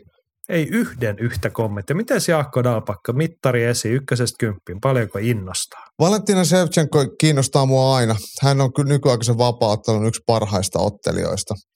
Mutta niin, miksei ketään muuta sitten kiinnosta? No varmaan sen takia, että se vastustaja, vaikka, vaikka hänestäkin pidän, niin hän ei tarjoa millään osa-alueella haastetta. Ja tämä nyt on jäänyt UFC-markkinoinnissakin ihan, ihan sivuun, että tämä on, tämä on nyt tämmöinen varjoon jäänyt matsi, mutta mä veikkaan, että me tullaan näkemään korkeatasosta, todella taitavaa, todella tyylikästä ää, ottelemista. Valentina Shevchenko virheettömästi ottaa pari erää ja lopettaa sitten paikan tullen ottelun ennen täyttä aikaa. Sitä, että miten, niin sitä on vaikea sanoa, kun Shevchenko pystyy kaivaa lopetuksia, lopetuksia matossa, lyönneillä, potkuilla, pystyisi ihan miten vaan. Että se on vähän siitäkin, että minkä, minkä sauman sieltä saa. Niin, eli homman nimi se, että Valentina Shevchenko on kaikessa parempi. Valentina Shevchenko on kaikessa parempi. Hmm. Ja hullulta tuntuu, että se ei kiinnosta ketään, mutta kyllä mä no, rehellisesti ymmärrän olosuhteet, että John Jonesin varjossa tässä mennään. Mm. Ja muutenkin sitten tämä ottelu itsessään ei herätä suuria, mutta on se aina ihan silleen pikkasen surullista, että UFCtä itseäänkään ei tunnu suuresti kiinnostavan. Niin se on harmillista, se on harmillista. Se ei ole urheilijoidenkaan arvo, arvostuksen kannalta siis puhutaan reilua. oikeasti firman, voi sanoa ylivoimaisimmasta mestarista tällä hetkellä. Niin. Niin. Et taas, että se ei ole niinku Sevchenko, eikä se ole UFCnkaan vika, että ne muut ole ihan samalla tasolla. Mutta kyllä siitä nyt kannattaisi vähän yrittää ottaa jotain irti. Mutta näin tällä kertaa. Ollaanko niin. me koskaan puhuttu näin vähän mestaruusottelusta? No kyllä me nyt hetki puhutaan tästä okay. vielä. Siis mä haluan, koska niin kuin sanoit, niin Alexa Grasso on hyvä ottelija. Me tykätään molemmat. Mm-hmm. Hän on ottanut hyviä matseja. Mutta kyllähän se realiteetti sitten, että hän on ihan eri tason mimmejä vastaanottanut. Niin on. Ja häneltä puuttuu se lopetusuhka. Että hän ei, hän ei hän tyrmää on, eikä hän lopeta. Joo, sitten on niin kuin kaksi, kaksi asiaa, mitkä kaikkien eniten puhuu häntä vastaan. Ensimmäinen on se, että jos hän voittaa, niin hän voittaa pistein. Niin Valentina Sevchenkon voittaminen pistein, niin se kuulostaa semmoiset projektit, mihin ei kauhean monen kannata edes yrittää lähteä. Mm.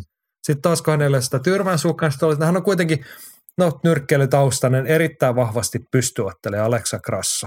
Mm. Sitten kun katsoo hänen tilastoja, niin kuin sanoin, hän on ottanut kuitenkin ihan eri tason ottelijoita vastaan. Ja hänen tilastoissaan on kuitenkin se, että hän ottaa yli neljä osumaa per minuutti omaan naamaan tai kroppaan. Kyllä. Sekään ei ole varsinainen menestysresepti, kun meet Valentina Sevchenkon kaltaista tarkkuusampujaa vastaan sinne. Jep. Se alkaa naputtaa sieltä sua neljä kertaa minuutissa. Tai nyt kun mennään kilpailun taso nousee, niin saattaakin yhtäkkiä olla viisi osumaa minuutissa. Niin se ei ole kyllä menestysresepti tähän otteluun. Ei. Ja siis tiedätkö, mikä tässä Sevchenkon statseissa monesti unohtuu, on se, että hänen ää, kaatoja, kaatoja per vartti, niin on kaksi ja puoli. Se on itse asiassa Niin. tosi paljon.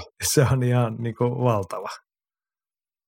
Käytännössä se tarkoittaa, että hän ottaa melkein yhden erässä ja hän on, puhuttiin siitä, tai heitin kysymyksen, että onko Sevchenko kaikessa parempi, niin kyllä, hän on myös, hän on korostetusti pystyottelija, mutta hän on kyllä huikein, niin kuin huikeinta hänen UFC-urassaan on se kehityskaari, että hän on osoittanut, että hän voi olla täysin ylivoimainen myös painijana. Joo, Mä oon sanonut tän ennenkin, niin siinä näkyy varsinkin naisten puolella korostuu se, että hänellä on se nuoresta asti se huippuurheilijan tausta on niin vahva. Hänen oppimiskyky, hänen fyysiset edellytykset, ne on niin kuin, se on se, mikä tekee hänestä niin ylivoimaisen. Ja sitä on aina kyllä up- upeata katsoa. Mä oon samaa mieltä, siis Sevchenkon esiintyminen, jo silloin kun on seurannut häntä tainyrkkeilykehissä, nähnyt paikan päällä SMMissä YMS, niin, niin kyllä hän on ollut, ollut siellä jo todella hyvä. Ja ennen kaikkea hän on tiennyt, miten niitä otteluita voitetaan. Ja hän tietää UFCssä myös, miten niitä voitetaan. Ja se ei ole ainoastaan jämähtänyt se hänen tyylinsä johonkin yhteen asiaan, vaan sitä on koko ajan kehitetty ja kehitetty. Et kadehdittavan hyvää työtä. Kyllä, se on hi- hieno tarina, hieno esimerkki kaikille nuorille urheilijoille. Ei meidän tarvitse nyt keskustella edes siitä, että onko suosikki tai mikä asetelma. Voidaan Mm. mm. puhuttaa veikkausta loppuun, mutta todetaan vaan, että Sevchenko ei muuten ei ole tämän ottelukortin suurin ennakkosuosikki, mutta se on sivuseikka. Palataan siihen kohta. Mutta jokaiselle mestarille, jokaiselle legendalle tulee joskus se huono päivä. Mm. Milloin se tulee Valentina Sevchenkolle vai oliko se se viime vuoden matsi Talia Santosta No vastaan, oli just sanomassa, se oli varmaan se, Mut, mutta tota, jonka hän siis voitti? niin, kyllä, kyllä. Mutta tiukoille meni, se oli tiukka matsi ja täällä Santos pisti kyllä niin kuin Shevchenkon tiukoille. Mut, mutta nyt on haavat nuoltu ja uuteen matsiin ei, tää on, en usko, että vaikka ottelisi vähän oman tasonsa niin kuin siellä ei ihan absoluuttisella huipulla, niin, niin Alexa Grasson tarjoama haaste, niin ei, ei välttämättä Se ei hänen, hän, niin hänen hyvä päiväkään ei ole niin hyvä, että mestari kaatuu. Että se vaatii sitten jo vähän onnea. Kyllä, kyllä. Mietin tätä vaan siltä kantilta, että pari päivää matsin jälkeen on Valentina Sevchenko synttärit, 35 vuotta mittarissa. Mm.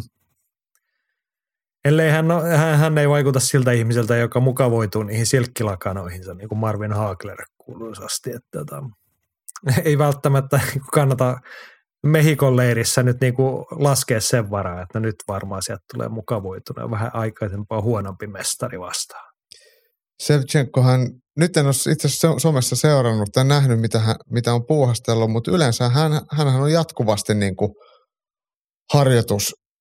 harjoitusympäristössä, milloin missäkin, ja treenailee ympäri, ympäri jenkkejä ja mil, käy muissakin maissa, ja ne on välillä ampumaradalla ja sitten ne on salilla. Et se on kyllä se elämäntapa on semmoista aika urheilua suosivaa. Niin. Ei ihme, tulee Joo. tuloksia. No hei, ei, ei jaaritella tästä nyt enemmän, koska ei meillä oikeastaan nyt mene niin väkisin venyttämistä. Miten tämä matsi päättyy?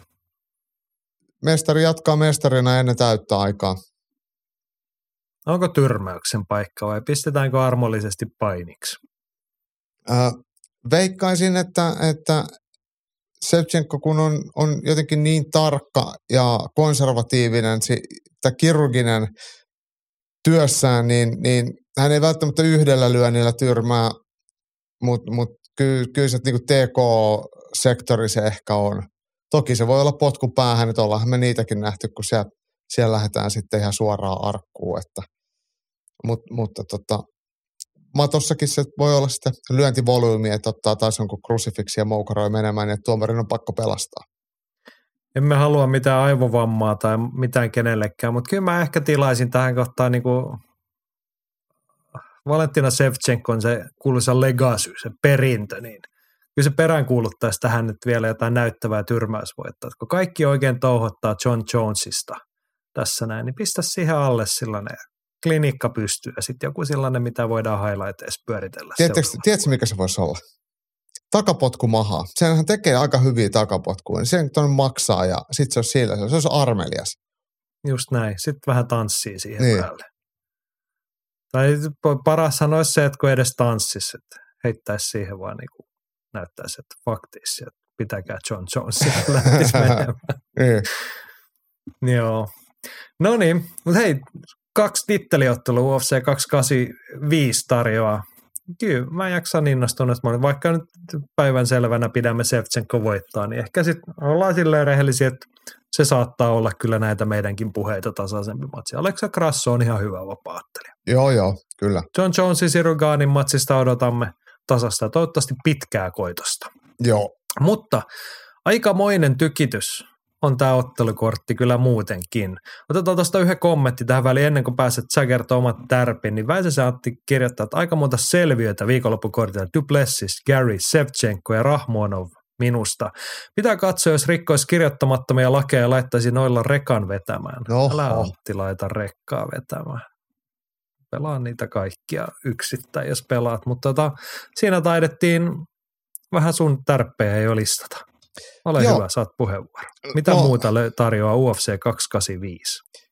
Tämä on kyllä mielenkiintoinen ottelukortti. On, niin kuin Anttikin tuossa sanoi, että täällä on, on paljon hyvää, mutta kyllä mäkin nostan tuon Ricos Duplessisin, joka kohtaa Derek Bransonin keskisarjassa. Duplessis on erikoinen kaveri. Hänellä on tosi kolhotyyli, mutta on hirmu fyysinen ja henkisesti vahva kilpailija. Näyttää, että kesken matsia olisi aina ihan hapoilla, mutta silti pystyy kaivamaan voitoja. Hänen matsinsa Darren Tilliä vastaan oli huikea. Nyt Derek Bransonia vastaan joutuu sitten todellista painia vastaan taistelemaan, mutta kyllä mä luotan silti tähän tässä tuohon Etelä-Afrikan Duplessisiin, että hänellä on semmoista jotain ää, poikkeuksellista nukutusvoimaa. Se on erikoisen näköistä, tosi erikoisen näköistä, mutta, mutta silti viihdyttävää. Ää, ja sitten tietenkin mies, josta me ollaan puhuttu monta kertaa, Kasakstanin Saukat Rahmonov, joka kohtaa Geoff Nealin. Tämä otteluhan piti olla pari kuukautta sitten, mutta peruuntui Nealin sairastumisen takia siirrettiin sitten tälle kortille. Nyt Saukat Rahmonovilla ensimmäinen vähän nimekkäämpi vastusta ja niiden perään on jo huudeltu 16-0 listainen entinen M1-promotion mestari, niin jatkaa voittokulkuaan. Geoff Neal, eikö ollut Hands of Steel, joutuu ihmettelemään, että mistä noita arojen miehiä oikein puskee ja mitä ne on syönyt, kun ne on niin hemmetin hyviä. Niin, aikaisemmin puhuttiin Tatsikistanin hylpeydestä, nyt on Uzbekistanin mies. Ja No, niin siis Neljä Rahmonov on syntynyt Uzbekistanissa, mutta ka- kasakstanilainen.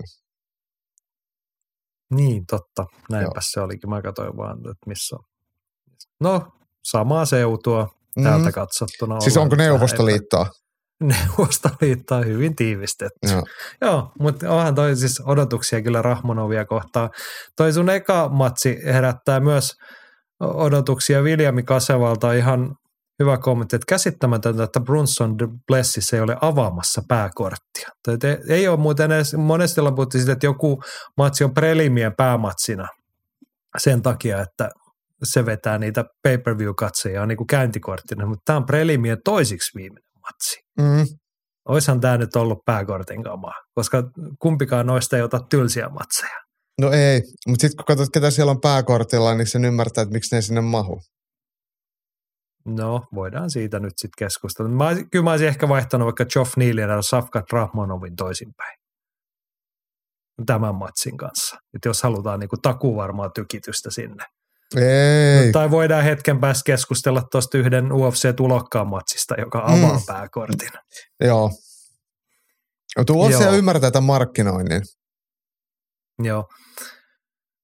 Yes, Virosen. Katja toteaa, että siellähän on suosikkimme Matteus Kamrot ja Trikus Duplessis kortilla. Kysyy näkemyksiä näistä. No Duplessis tuli jo käsitelty, mutta minä otan kyllä, Iina, kun sä jätit kerran vapaaksi, niin Matteus Kamrot vastaa Charlin Turner. Tämä matsi on aivan ansaitusti pääkortilla toisena matsina. Puolan miestä ollaan pitkään jo hyvillä fiiliksillä seurattu ja hien, hienossa vireessä, no UFCssä neljä voittoa, kaksi tappio viimeksi. Penel Darius, Dariusia vastaan pistetappio lokakuussa. Muistaakseni puhuttiin vähän matsista, jossa tässä ei välttämättä ollut niinku häviäjiä niinku sinänsä. Gamrot otti yhtä lailla hieno matsi. Benel Darius oli vaan hito hyvä. Kyllä. Mutta on noin sitten niin voit sitä ennen Armand Sarukianista, Jeremy Stevensista voitot niin, ja Diego Feheiasta, niin ky- taas on puolalaista kohtaa kovat odotukset. Puolalainen tulee varamiehenä tähän. Että tässä piti olla Dan Hooker, joka mursi kätensä ja Matteus Gamrot hälytettiin Puolasta sitten kohtaamaan Challenger. Niin vai olisiko Matteus kuitenkin ollut ATTlla? Ei ollut kuin Puolassa. Okei, okay. mä ajattelin, että hänhän on, eikö hän on Floridassa paljon reenannut? Et. On, on, mutta on ei, ei ollut niinku matsi Kämpillä mun mielestä. Mun mielestä oli Puolassa silloin, kun Okei, tuli. no hyvä, että onnistui. Charlie Turner viideottelun voittoputkessa. Hänelle aika, no okei, hän voitti Brad Riedellin. Me ollaan puhuttu, no, onko Riedel nyt ihan niin kuin treenikavereitten saa veronen, ei ehkä, mutta sanoisinko, että Matteus Kamrot on nyt niin kuin kyllä hyppäys eteenpäin. Että okei, Kamrot, Kamrot tulee viime hetkellä tähän, mutta on hän kyllä huukkeri ja parempi ottelija. On, ja siis ihan erilainen ottelija. Jos Charlie Turnerin vahvuudet on todella hyvät kuristukset, niin Gamrothan on lukkopaini ja ADCC Euroopan mestari, että et, et hän kyllä tietää, mitä siellä matossa tehdään kanssa. Tässä varmaan nähdään todella korkeatasosta ja hienoa painia. Kyllä, ja sitten parhaimmillaan Kamrot on niin hyvä paine, että hän voi halutessaan ehkä pystyä pitämään tämän pystyssä tämän matsin, joka ei välttämättä sitten ole hyvä uutinen Turnerille. No, mutta Charlie Turner on todella pitkä ja ulottuva. Että se ehkä sitten pelaa hänen puolelle tuo pystyottelun puolella. Tämä on kyllä oikeasti aika mielenkiintoinen matsi. Mä jopa vähän yllätyin, että Gamrot tarttu tähän vara, tämä paikkaajan rooli, koska, koska tämä ei ole mikään semmoinen läpihuutojuttu. Että 191 senttinen Charlie Turner on 15 senttiä Gamrottia pidempi ja ulottuvampi.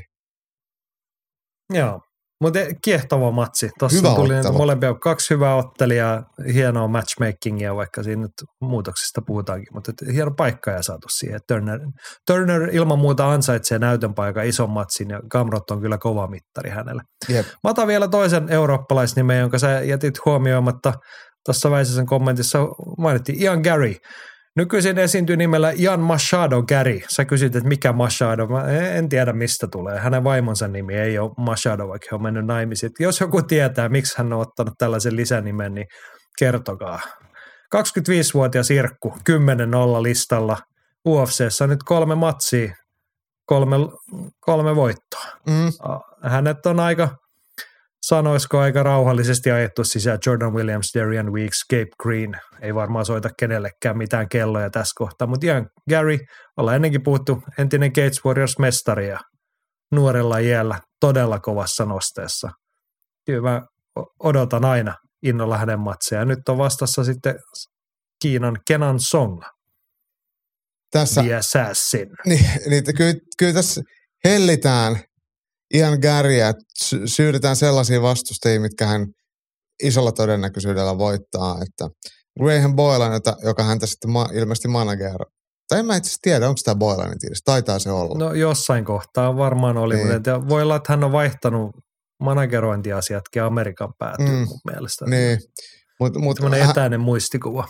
mut Kenan Song ei ole erikoisen hyvä.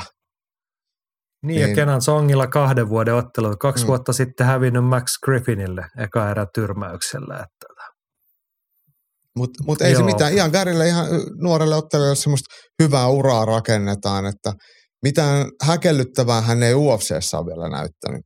Cage Warriorsin puolella toki otellut tosi hyvin. joo. Ion Machado Gary, kertokaa mistä tämä nimi tulee. Mä jäi nyt vaivaa. Mutta hei, tuossa puhuttiin hyvästä manageroinnista ja hy- hyvästä eh, uran rakentamista. Mä nostan nyt sitten tähän tämän pääkortin avausmatsi, josta löytyy ottelija, jolla on ilmiselvästi Hänellä saattaa olla vapaattelumaailman paras manageri. Ottakaa selvää, kuka se on, jos olette ottelijoita, niin hommaatte siihen saman talliin. Jamie Pickett, ottelija, joka on kolmesti esiintynyt Dana Whitein Contender Seriesissä. 2017, 2019, hän on hävinnyt kaksi kertaa siellä. Silti hänet on otettu kolmannen kerran sinne. Ja hän on voittanut sillä. Ja sit sillä tietenkin sitten sai UFC-sopimuksen, kun voitti tyrmäyksellä. Sen jälkeen UFCssä kaksi voittoa suht tuntemattomista ottelijoista, neljä tappiota. Pikkasen tunne. Vähänkään kovempaa nimeä vastaan on tullut pataa, niin kuin kaksi viimeistä matsia Dennis Tiuliulin ja Kyle Daukasia vastaan. Ja silti hän on edelleen UFCssä. Ja hän on UFC-numerokortin pääkortilla ottelemassa. Hänellä on aivan loistava manageri. Täytyy olla. Täytyy olla. Joo. Vai- Mutta tota, Jamie Pickett ei ole se varsinainen tärppi, vaan hänen vastustajansa. Nimi, joka on kiinnostanut muitakin.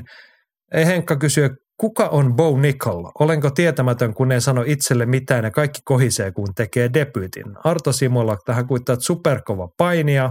Atte on tietenkin tässäkin junassa, toteat, että siihen junaan olen astunut, otan mukaan junaan uusia matkalaisia, lähden mukaan.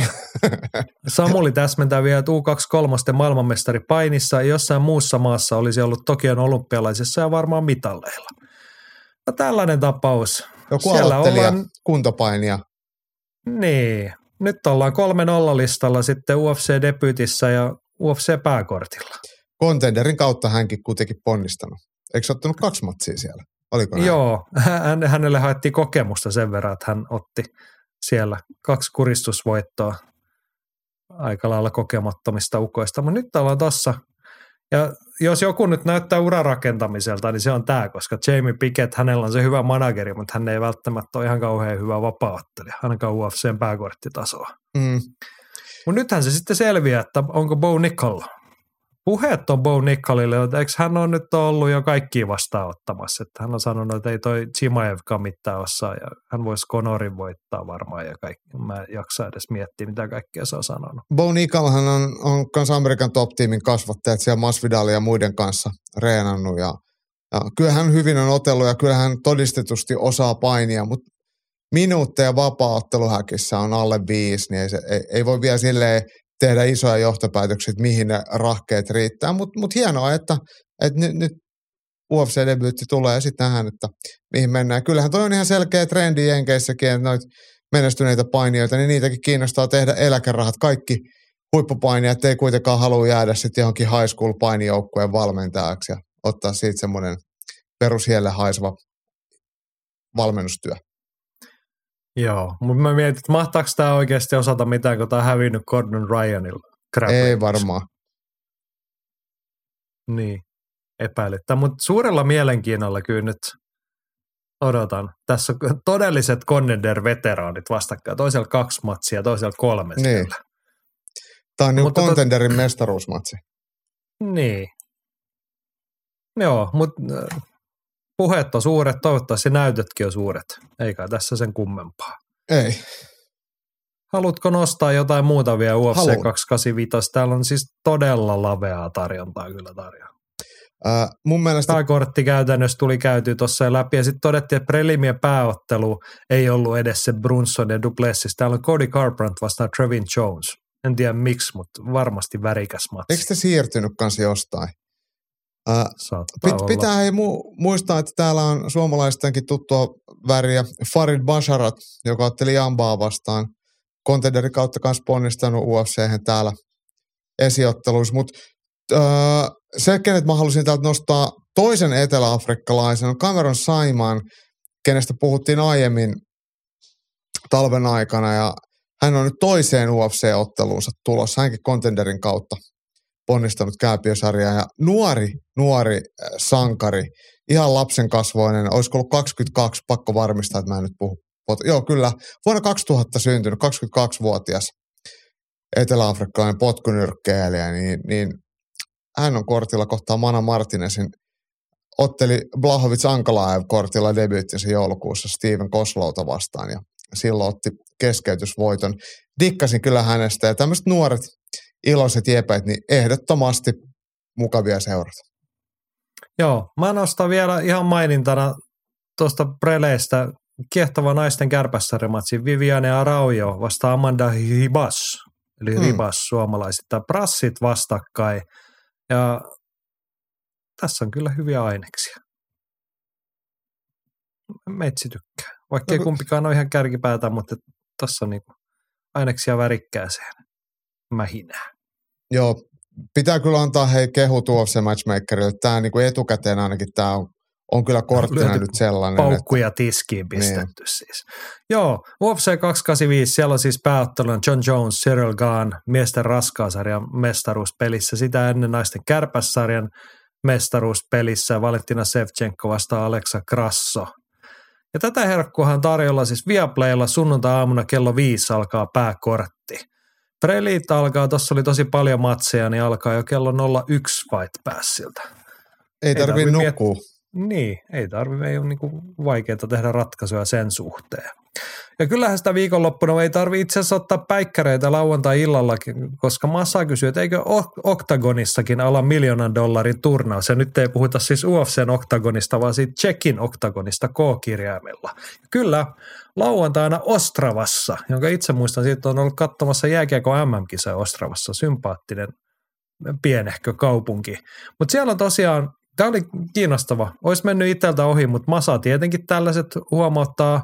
Octagon MMA aloittaa 16 ottelijan välisarjan turnauksen.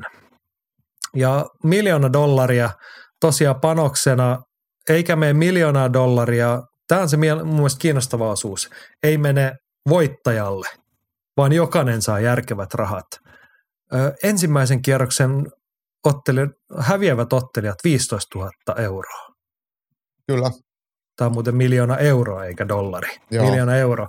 Mutta 15 000 euroa, se on eurooppalaisessa vapaaottelussa suht poikkeuksellinen raha Se on todella paljon. häviämisestä. Todella Toisella kierroksella, kun häviät, eli kaksi matsia ottanut 40 000 euroa. paljon. Mm. Semifinaali häviät 80 000 euroa, kolme matsia. Ja voittajalle sitten tarjolla 300 000 euroa. Se on, se on sitten eurooppalaisessa vapaattelussa aika iso raha. Kyllä, Tuota, kyllä. eikä ihme, että on herättänyt mielenkiintoa. Tästä kun ottelukorttia katsoo, sinne on tietenkin saatu paikallisia suuruuksia kilvottelemaan ja tavoittelemaan. Ei toki kauhean paljon, mutta 16 nimeä, mutta täällä on tällaisiakin nimiä. Suomalaisille tutut Tanskan Louis Glisman, voitti Henri Lintula joskus. Alex Lohore voitti Olli Santalahden jokunen vuosi sitten. Sitten vanhoja UFC-nimiä John Hathaway ja Bojan Velikovic Kyllä. tällaisia löytyy. Ehkä tässä nyt ohimennen vi- vilahti mieleen se kysymys, kun suomalaisiakin on Oktagonissa nähty ja sitten ihan sattumalta Suomessa on välisarjan miesottelijoita aika hyvin, niin missä ne on nyt? Mm. Et eikö ole sähköposti osunut vai eikö ole kelvan, onko niin? Mutta mieti, että kun olisit päässyt mukaan, niin 15 tonnia, vaikkei niinku mikään sujuisi millään tapaa. Pääset punnituksesta kun- läpi. Niin, ja kun ne meidän välisarjan nimet on kuitenkin niin kuin, no okei mä tiedän, heillä on sopimuksia muualle, sitä ja tätä, mutta et, niin kuin siis kunnianhimoisia nimiä. Niin täällä mm. olisi saanut, niin kuin tuossa lueteltiin noita vastustajia, niin olisi kyllä löytynyt niin kuin sillä tavalla myös kilpailusta matsia hyvällä liksalla. Niin olisi aika siistiä, jos Ois. tässä voisi olla mukana. Joo, se on, tää on tota, se ensinnäkin tämä koko tämä turnaus on loistavasti mietitty silleen, että että on paljon mielekkäämpi rakenne.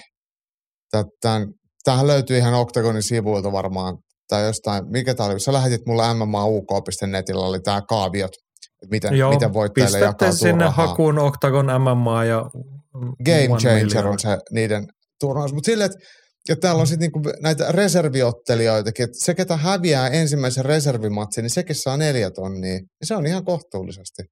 No se on aika hyvä eurooppalaisen vapaatteluillan ottelupalkkio. Niin, ja voittaja Siinä- reserviottelusta saa kuusi tonnia. Mä väitän, että siitä on aika reilusti aikaa, kun Suomessa on joku kotimainen ottelija neljä tonnia saanut matsista Mm, esimerkiksi. mm.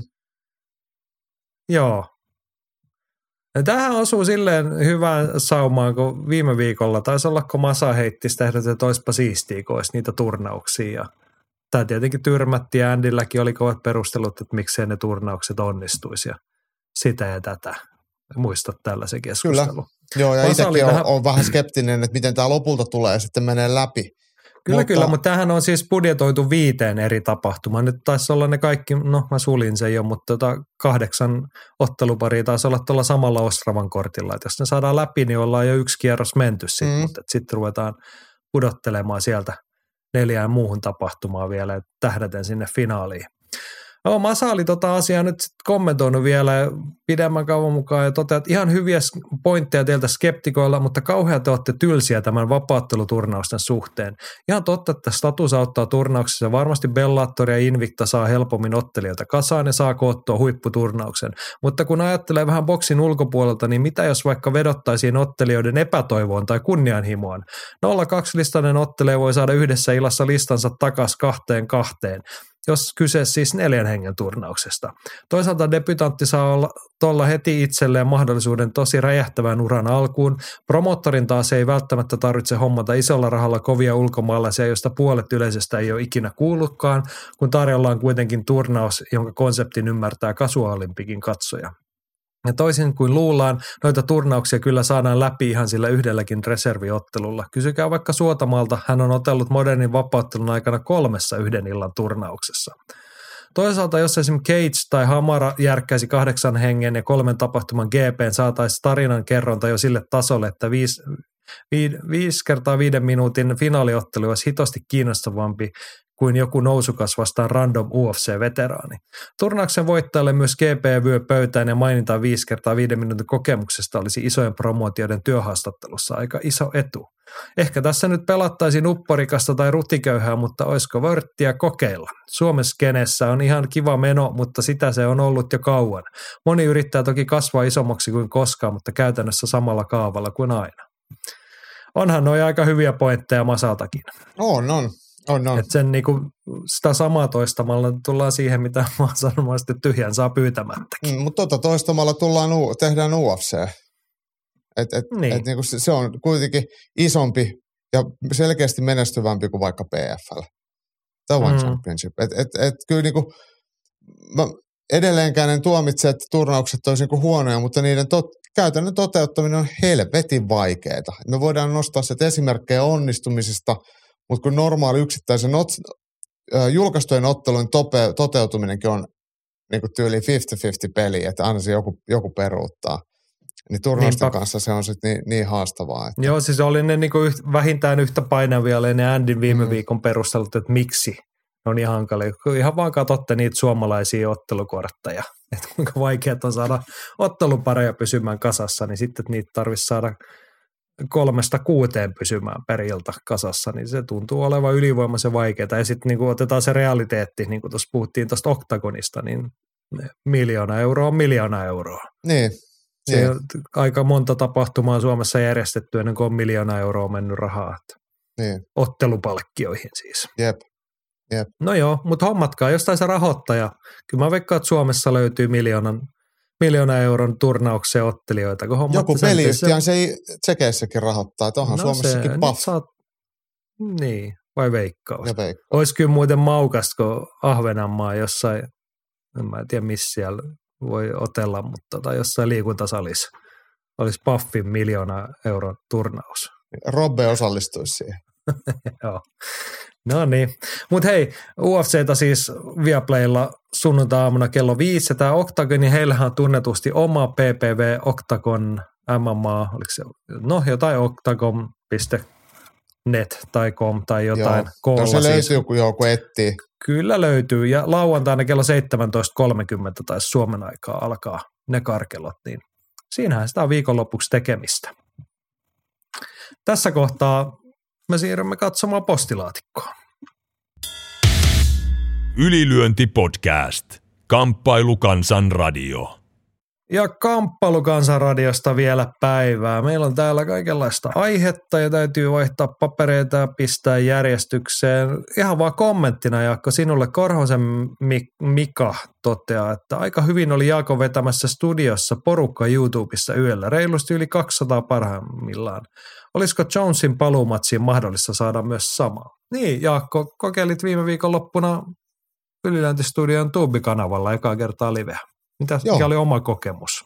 No siis se toimi tosi hyvin, et, et, että kuva oli hyvä ja ei pätkinyt ja käytännössä se toimi hyvin. Et, et nyt sekin on sitten kokeiltu. Kerrat vitsi ei meitä kaipaa, niin tehdään sitten sinne. Ja täytyy nyt vähän vielä harkita tota sunnuntai-aamu, että viideltä pitäisi sitten jaksaa herätä. Mutta mut Mikalle ja kaikille muillekin niin vahva harkinta ja kyllä ilmoitan sitten omas, omissa somekanavissa, että jos toi sunnuntai-aamun studio onnistuisi. No niin, se oli mikhää herätä sunnuntai-aamun viideltä, tai siis sulle. Itsehän en Mm. taida edes yrittää, mutta tota. Joo, joo. Mutta hienoa, että. Hienoa, että siellä oli porukkaa paikalla. No oli Ilmeisesti tosi yhtä mukavasti jengiä. Perinteisen vanha hyvä meininki. Jep. Uskallan arvioida tässä sivusta seuraan, että ylilöintiperhe on kaivannut noita sun kisastudioita siis. niin No mä oon itsekin kaivannut, että kyllähän se oli kiva, kun sai, sai porukkaa kanssa ja tuttuja tyyppejä tuli heti, niin kyllähän se juttu luistaa, että et, et tunnustan itsekin kaivanneeni koko perhettä. No niin. Silloin te ansaitsette toisen, ja sitä kannattaa siis jatkaa. Mm. Yes, hei sitten on Masalta, kun taisi voinut olla tuolla alussa, puhuttiin Jaroslav Amazovista. Mä ajattelin, että otetaan tämä ihan erillisen, kun tämä on laajempi tulokulma. Ukrainalaisten mestareiden menestys on kyllä omalla tavallaan käsittämätöntä. Tavallaan meinaa luulisi, että voittaminen tarvi, tarvitsisi laadukasta treeniä, mutta näemme hommassa on kyse enemmänkin tahdosta ja motivaatiosta. Tällä hetkellä, kun ukrainalaiset on selkeästi ajattelee, että etteivät voi hävitä. Niin, Hmm. ollaan ehkä joskus puhuttu siitä, että ne on vaarallisia ihmisiä sillä, että jolla on niin kuin tosi vahva tarkoitus elämässä. Jollain se voi olla niin kuin vahva usko tai niin kuin sellainen pysäyttämätön usko, joko johonkin ylempään voimaan tai itseensä. Ukrainalaisilla taitaa olla aika vahva usko tällä hetkellä siihen omaan asiaansa. Kyllä Niin se tarve selviytyä. tarve selviytyä ja sitten se, että ei Jaroslav Amosov tai Alexander Usuk, kun he tulee kamppailemaan, niin ei he edusta siellä itseään. He tuskin pelkästään. miettii, niin ei he varmaan hirveästi mieti omaa uransa, tai he tiedostaa sen, että on niin kuin isompia asioita pelissä. Ja ehkä tiedostaa senkin, että niin kuin, sillä, niin kuin, tavallaan se tekee siitä sen sellaisen turvallisen vaarallisuuden, että he tiedostaa myös, että ihan sama vaikka mä häviäisin, niin mä oon melkein silti voittaja tässä jutussa, eikä vaan? Mm, mm. Että he voi lähteä sinne niin kuin aivan täysin rinnoin Ukla- Ukrainan lippua liehuttaen, pistetäänpä kaikki peliin. Te ei voi lähteä UFCen, kun ei saa näyttää Ukrainan lippua. Niin. No niin, mutta Amosov sai ja hän liehutti sitä uskollisesti. Andiltä hyvä kommentti tuli tähän, että Ukrainassa on ihan käsittämättömän kova valmennuksellinen osaaminen kamppailuurheilussa. Niin, tullaan siihen, mutta kyllä se niin realiteetti on varmaan se, että ne valmennusolosuhteet ei välttämättä ihan priimaa tällä hetkellä, eikä se keskittyminen siihen. Sillä on nyt vaikea selittää sitä, että noi kaikki vetää ihan tappiin. Muuta Niin, kuin se, että niin. heillä on tietenkin pitkä, eihän Amosovkaan mikään keltanokka, eikä Usuk varsinkaan, että he, heillä on niin kuin, ei ne mihinkään ole vuodessa kadonnut ne heidän taidot, mutta on se, niin kuin Matti sanoi, on se jotenkin vähän käsittämätöntä, että ukot vetää tolla tasolla noissa olosuhteissa. Niin, ja käy välillä vähän rintamalla ammuskelemassa venäläisiä ja sitten tulee takaisin. Niin, Työt on tehtävä. joo. Duuni on painettava ja sitä tehdään. Joo, Samuli palaa myös aikaisempiin aiheisiin. Pari, pari jaksoa sitten Pound for Pound perustelut puhuttivat ja hiertävät edelleen Alia ja muu, sekä muuta Habibin leiriä. Korjatkaa, jos olen väärässä, mutta ymmärrän, että Pound for Pound tarkoittaa sitä, että ottelijasta skaalattaisiin aina painoluokkaan vastaava versio. Jos Volkanovskia verrattaisiin vaikka islamiin, eli hänestä tehtäisiin kevytsarjallinen versio, niin prosentuaalinen lihasmassan kasvu olisi 6,9 prosenttia. Sen verran, kun laitetaan lisää reachia, niin kevytsarjassa Volkanovskin syliväli olisi 196 senttiä ja pituutta miehellä olisi 179,5 senttiä. Islamin mitat ovat pituus 178 ja reach 178. Ei tarvitse enää miettiä, kumpi matsin veisi ja kumpi on pound for pound, olettaen, että taidotkin pysyvät vähintään samana. Loistava laskelma. No on laskelma, mutta mun täytyy nyt että en ole koskaan kyllä miettinyt pound for poundia niin kuin tällä tarkkuudella tai tästä näkökulmasta, että se olisi jostain niin kuin skaala. Siis pound for poundhan on lähinnä niin kuin, se on semmoinen huppailuväline. Niin No, on. mä en tiedä, niin. kuka niitä ottaa tosissaan, mutta No ottaa se ainakin perustu- Ali ja, ja, ja noin. ne ottaa tietenkin. niin. Mutta kun eihän se perustu mihinkään sillä tavalla oikeasti mitattavaa, että me voidaan laittaa vaikka John Jones ja Dimitrius Johnson samaan taulukkoon, että kumpi on parempi vapaa-ottelija. Mm. kun ei niitä ikinä voisi laittaa niin kuin reaalimaailmassa samaan häkkiin niin kuin Niin. millään mielekkäällä lopputulemalla. Et se oli, mä ymmärrän tämän keskustelun, tämän nyt käsillä olevan keskustelun, että kun me saatiin se ykkönen ja kakkonen sinne, jotka sattuu olemaan vierekkäisistä painoluokista, Jep. niin se on täysin poikkeuksellinen tilanne, että me saadaan se konkreettinen vertailu. Niin sitten me tullaan niin golf-termein siihen, että annetaanko me jotain handicappia sille pienemmälle ukolle siitä. Että Niin. jos me tehdään sitä pound for pound listaa, että se, se oli kunniaksi itselleen, otteli hyvin ja hävisi niukasti pisteillä. Ja Ja- annetaanko me jotain handicappia vai pitäisikö se nyt vaan, kun maha sen voitti, niin pitäisikö sen olla ykkönen Niin. sillä listalla? Niin. En mä tiedä, mutta ei, en mä koskaan muista, että joku olisi esittänyt jotain tällaisia perusteluita, että mihin se pound for pound perustuu. Niin, Mutta mu- kuin siihen, että joku on sitä mieltä.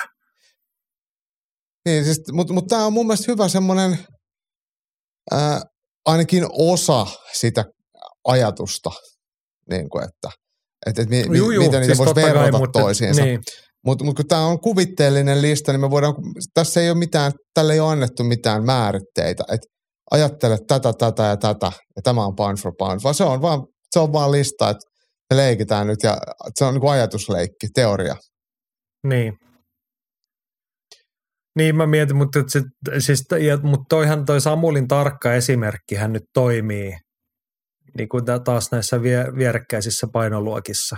Mm, Et mitenköhän toi menisi, että jos me otetaan Francis Ganu ja sitten me otetaan, pitäisi niinku Dimitrius skaalata. Johnson. Dimitrius Johnson, Mm. että mitä jos Johnson olisikin niin skaalautuisiko se sitten niinku, hänellä on aika pitkä hoikka ruumirakenne, niin olisiko hän 2 metriä 27 senttiä pitkä ja riitsi olisi kolme metriä. Tai, niin, tai niin. vai miksei me skaalata niin päin, että mitä jos Francis Ganu olisi kärpässarjalainen? Niin. Mutta siis jokuhan, mä oon nyt ihan varma, koska Andy ja, Andy ja Samuli takuu varmasti kuuntelee tätä ja molemmilla laskin pysyy kädessä, niin tästä voisi oikeasti heittää laskimeen kaavoja ja katsoa, että miten ne oikeasti skaalautuu. Se on Niin ihan siis mielenkiintoista tietää. pitäisi koodata semmoinen pound for pound Appi. kone, että sä aina Niin. vaan niinku pistät sinne, niinku sä syötät nimeä ja niinku katsotaan, että mitä se niinku tarkoittaisi. Ja sitten voidaan joku tekoäly voi sit pelata niitä pelejä tai matseja. Et Kärpässarjan pound for pound titteliottelu Ganu vastaa Johnson. Tiedätkö muuten, mitä kun sä käytit äsken tuota tekoäly-terminä? Mehän voitaisiin ottaa tekoäly tekemään näitä protesteja Suomen vapaatteluliitolle. On, on ja pound for pound listoja Niin, samalla. Suomen. Mutta mehän voidaan, sitä on ihan yleisessä käytössä. Mehän voitaisiin muuten ruveta hyödyntää chat GBTtä Joo, tässä. kysytään siltä. Se Ei me tietää. oikeasti kuulkaa tarvita teidän kysymyksiä, me vaan ruveta maanantaisin aina syöttämään sinne aiheita ja sitten tota. Tai oikeastaan voidaan me ottaa ne kysymykset, mutta ChatGPT voi tehdä meidän puolesta nämä työt ja puhu. Ja sitten vaan jollain tuommoisella puhesyntetisaattorilla vetää ne vastaukset. Ja me ei tarvitse muuta kuin ottaa klonkkaa. Joo, tätä meidän muuten pitää kokea. Mun täytyy opetella sitä käyttää. Tässä huomasin somessa yksi tämmöinen suomalainen nuoren polven älymystön edustaja Pontus Purokuro, joka on, tää- hän on vasemmistoajattelija ja aktiivinen kirjailija, niin hän on ilmeisesti tekemässä jonkin sortin kirjaa. Hän on syöttänyt aiheita ja pistänyt tekoälyn kirjoittamaan. Ja tämä on niin kuin novellityyppisiä tarinoita Okei. ja muuta. Siitä voi tulla aika absurdi lukukokemus, jos se joskus. Mutta ehkä meidän täytyy kokeilla ylilentipodcastia niin, että mä luen vaan tekoälyn tuottamia vastauksia joskus. Niin. Katsotaan sitten tuleeko parempaa vai huonompaa kuin normaali viikolla. Mä veikkaan, että aika paljon parempaa. Joo, mutta tota, tässä on, seuraavaksi tulee asia, johon tekoäly ei pysty, koska tekoälyhän aina kanavoi vaan sitä, mitä sille on opetettu. Mm. Niin tekoäly tuskin ehdottaisi meille uutta ohjelmaosiota. Kans, Kamppailukansan radio Korosen, mikä pisti meille uuden osion ja sen nimi on Historiakorneri. Siis mä sytyin tietenkin historiaa itse yliopistossa opiskelijana, niin mä että tästä tulee joka viikkonen aihe mun puolesta. Tota, Mika oli löytänyt vanhan lehtileikkeen internetistä ja siinä oli vuodelta 1927 oli uutinen, jos näin nyt muista oliko siinä mainittu mistä suomalaiset lehdet, mutta oli STTn uutinen ja Reuterin kansainvälisen uutistoimiston uutissähke ja siinä uutinen otsikolla 12 henkeä kuollut Amerikassa kuullessaan selostusta Tony Dempsey-ottelusta. Joo, ja siinä on lyhyt teksti, oli, se, oli sellainen, että tämän STT Reuterin mukaan nämä 12 ihmistä on kuollut jännitykseen ja heistä, seitsemän heistä kuoli ottelun seitsemän erän aikana. Ja tämä oli tota näin, tämähän on klassikkoottelu, joka toki olisi niin omaa muistia ja mieltä painut ihan täysin, mutta kun tämä heitettiin näin esiin, niin aivan huikeeta. Chicagossa Soldier Fieldillä, joka on yksi maailman kuuluisimpia baseball-areenoita, 100 000 ihmistä katsomassa. Gene Tony vastaa Jack Dempsey, raskaan sarjan, eikö tämä raskas sarja On, on, on, on. Siihen aikaan paljon mitä painoluokkia ollut, mutta maailmanmestaruusottelu. joka meni pisteille ja Chin Tuni voitti, taisi Jack Dempsey lopettaa uransa Joo. sen jälkeen, mutta tällä matsillahan on lisänimi The Long Count, ja kulminoituu seitsemänteen erään, jossa, josta tuossa nyt viitattiin, että seitsemän ihmistä on kuollut siinä kohtaa, niin se oli niin, että Dempsey iski tonnin luvunlasku ja sitten siinä meni hetki aikaa ennen kuin hän osasi mennä sinne uuden, silloin uuden säännön mukaan puolueettomaan kulmaan ja sitten alkoi vähän myöhässä se luvunlasku ja siinä meni 15 sekuntia ennen kuin tuomari oli ysi asti ehtinyt ja Toni nousi sieltä ylös ja selvisi tilanteesta ja juoksenteli erään loppuun karkuun ja voitti pisteen. Joo, ja sitten tuossa oli vielä näin, 12, että, niin, että, niin, että, sano että toisinkin päin käytiin luvulla. Ja siinä laskettiinkin heti lukua. joo, Et, et siinä unohtui se sääntö. joo, kaikenlaista farssia sitä Mm. mm. kamppailun maailmassa ollut ennenkin. Mahtoikohan tullut protesteja tuosta matsista. Mutta siis käytännössä tuo uutinen tarkoittaa sitä, että 12 ihmistä on kuullut, kuollut joku suspenssiin tai vitutukseen. Jompaan kumpaa. Klassisia urheilu, penkkiurheilukokemuksia siellä tarjottu. Joo, Ja tuollahan tehtiin siellä, kun selostuksessa kerrottiin, että kuinka oli tehty lipunmyyntiennätystä. Mitä se oli, joku pari miljoonaa taalaa ja Miltsin sai siitä. Gintone, eikö se näin ollut? Joo, taisi olla. Mutta aivan huikeata, ei meillä olisi ikinä tullut niin kuin muuten, ilman historiakorneria tällainen varmaan puheeksi. Ei. Mutta mä oon valmis siis ottamaan tällaisen, vaikka joka viikkoisen ohjelman, jos joku heittelee historiakorneria aiheita. Tämmöisiä jotain klassikkosattumia ja tapahtumia. Puidaan niitä. Tämä on läpi. oikein hienoa, oikein hienoa. Itsekin tykkään suuresti. Eikö ja tämä meidän kolonialistiklubihan liputtaa tämän puolesta. Kyllä, kyllä. Jos teillä on jotain hyviä siirtomaa-aiheisia kamppailuknoppeja ja vanhoja tarinoita, niin käymme niitä läpi mieluusti historiakornerissa. Tä- Tästä tulee vakio-ohjelmanumero, toivomme näin. Ja nyt meillä on vakio-ohjelmanumeroista uljaan jäljellä. Se on leffakorneri tietenkin, ja se on tällä viikolla entistä uljempi, koska meillä on siellä kaksi kontribuutiota. Ensimmäisenä listamestari Matti Hirvonen esittää top 5 kotimaiset kamppailuleffat. Ja mä saan kertoa, että pyysin tätä joskus Mr. Passia tekemään, mutta teenkin itse. Nämä on valikoitunut tähän, kun en tiedä, onko niitä edes muita. Se on aina hyvä top 5. Jos et keksi yhtään enempää kuin top 5, niin silloin se on kiistaton lista, eikö vaan? No on. Mutta siis Masan kotimaiset kamppailuleffat top 5. Siellä viisi on se painija, siitä höpötettiin muutama viikko sitten, joten siitä ei sen enempää. Masa siis esitteli tämän meidän leffahaasteessa silloin. Löytyy, Kyllä. joo, tässä löyhästi kamppailuun liittyvä omituinen elokuva löytyy Yle Areenasta, joo. Ja siellä neljä on Jade Soturi. Näin aikanaan leffassa, enkä sen jälkeen ole katsonut. Suomalainen vajeri kung fu leffa on kyllä katsomisen arvoinen, mutta muistan pettyneeni kung fun vähäiseen määrään. Ootko nähnyt? En, en muista, mutta kyllä mä muistan tämän elokuvan hyvin. Suomalaiset Joo. kung fu-leffat on kyllä tosiaan vähän vähissä. Joo. Siellä kolme on Haaveiden kehä. Sivistin itseäni hiihtolomalla ja katsoin tämän. Hauskanen oli leffa kertoo lähinnä miehistä miehisessä maailmassa, jotka on ihan reppanoita. Loppupeleissä tosi vähän kamppailua, mutta nyrkkeily teemana niin vahva, että onhan tämä nyt kamppailuleffa. Löytyy myös Arenasta. Joo, mä olen Tä- tätä kehunut. Matti Joo, ja mä, mä tämän. Joo. Tämän mä Huikea muistan. leffa, Petteri Summanen pääosassa. Ja sitten oli mikä sen nuoren pojan nimi, joka sitten myöhemmin nyrkkeilikin. Vitsi, kun mä en muista, mutta hän nyrk- mä oon nähnyt, kun se nyrkkeilee ruskiksi skaboissa. Joo. Jes, ja Matti jatkaa. Turha tässä on sitä ykkössiä pantata. Meinaan onhan ykkössiä nyt hymyilevän miehen. Niin monesti käsitelty, ettei siihenkään tarvi varmaan todeta muuta kuin, että rakkaus voittaa kaiken, jopa nyrkkeilyn. Mutta se kakkossia. Miekkailu on kamppailulaji, joten Klaus Härön miekkailija on kamppailuleffa. Miekkailusta urheilulajina ei ole varmaan tehty kauheasti urheiluleffoja, mutta ilo oli huomata, miten syvälliseksi tarkoitetussa miekkailessa löytyy paljon klassisen urheiluleffan kliseistä. On itsepäinen, mutta yrmää coachi, jolla on taakka kannettavanaan. On nuoret parempaa elämää etsivät naivit urheilijat, jotka sulattaa coachin sydämen ja löytyy tietenkin myös Neuvostoliiton vastaisuutta. Kaikki palaset kohdallaan. Hieno elokuva, joka myös löytyy vielä hetken aikaa Yle Areenasta. Tämä oli siis kakkosena ja ykköseksi meni Juho Kuosmasen hymyilevä mies, eli Olli Mäen tarina. Joko olet kattonut hymyilevän miehen? En vieläkään, mutta mähän kuvasin tuolla kirkkonummella, kun kävin Elite Boxingin pressi tota, todistamassa, niin otin kuvia sieltä Kokkolan leipurin maalauksesta kehän ta, ää, taustalta. Kyllä. No mites Klaus Härön miekkailija? Onko se tuttu elokuva? E, no siis tiedän, mutta sehän on aika uusi, en ole nähnyt kyllä. Joo, on siitä no jo muutama vuoden, mutta siis hieno nosto Matilta. En olisi itse ehkä osannut tähän kaivaa esiin, mutta ensinnäkin tykkään Klaus Harry on kyllä upea, upea elokuvaohjaaja. Hänellä on hienoja esteettisiä, tunnelmallisia, tunteekkaita elokuvia ja miekkailija on kyllä niistä parhaasta päästä. Okei. Okay. Siis mä, mä oon niin huono näiden elokuvien kanssa. Mä en tiedä, missä ihmeen ajassa ja välissä te niitä katotte. Mulla olisi sata leffaa. Yl- mit, niin. Mä yleensä aloitan siinä 21-22. Aika usein siltä pistän vaikka Yle Areenasta tai Viaplaylta tai jostain hyvän leffan pyörimään ja katselen. No mä, se on just se aika, kun mä oon jo pe- peitoalla.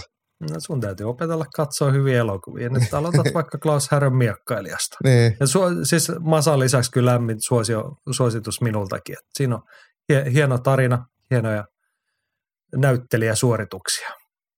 Ja Klaus Härön tuotannolle muutenkin. Kyllä vahva suositus. Joo, mutta ei tässä vielä kaikki, koska Leffakornerissa on tietenkin haastekierros. Nyt meillä on tässä kaksi tuotantolinjaa käynnissä. Meillä on yksi haaste tuolla odottaa toteutumista, mutta viime viikolla paikkona tehtiin niin, että minä esittelin omani, joka oli se Everything Everywhere All at Once. Suosittelen sitä vieläkin lämpimästi ja haastoin ystävämme Jami Kuparisen, joka tietenkin tarttui Jamien haasteita väistele. Ja nyt on sitten meidän haastekierroksessa Jami Kuparisen aika.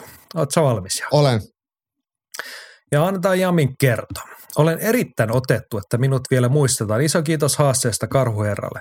Valintani kamppailukansalle esiin tuotavaksi elokuvaksi on Kuparisen taloudessa klassikkotasolle noussut 1990 julkaistu Jean-Claude Van Dammen tähdittämä Lionheart, liian kova kuolemaan.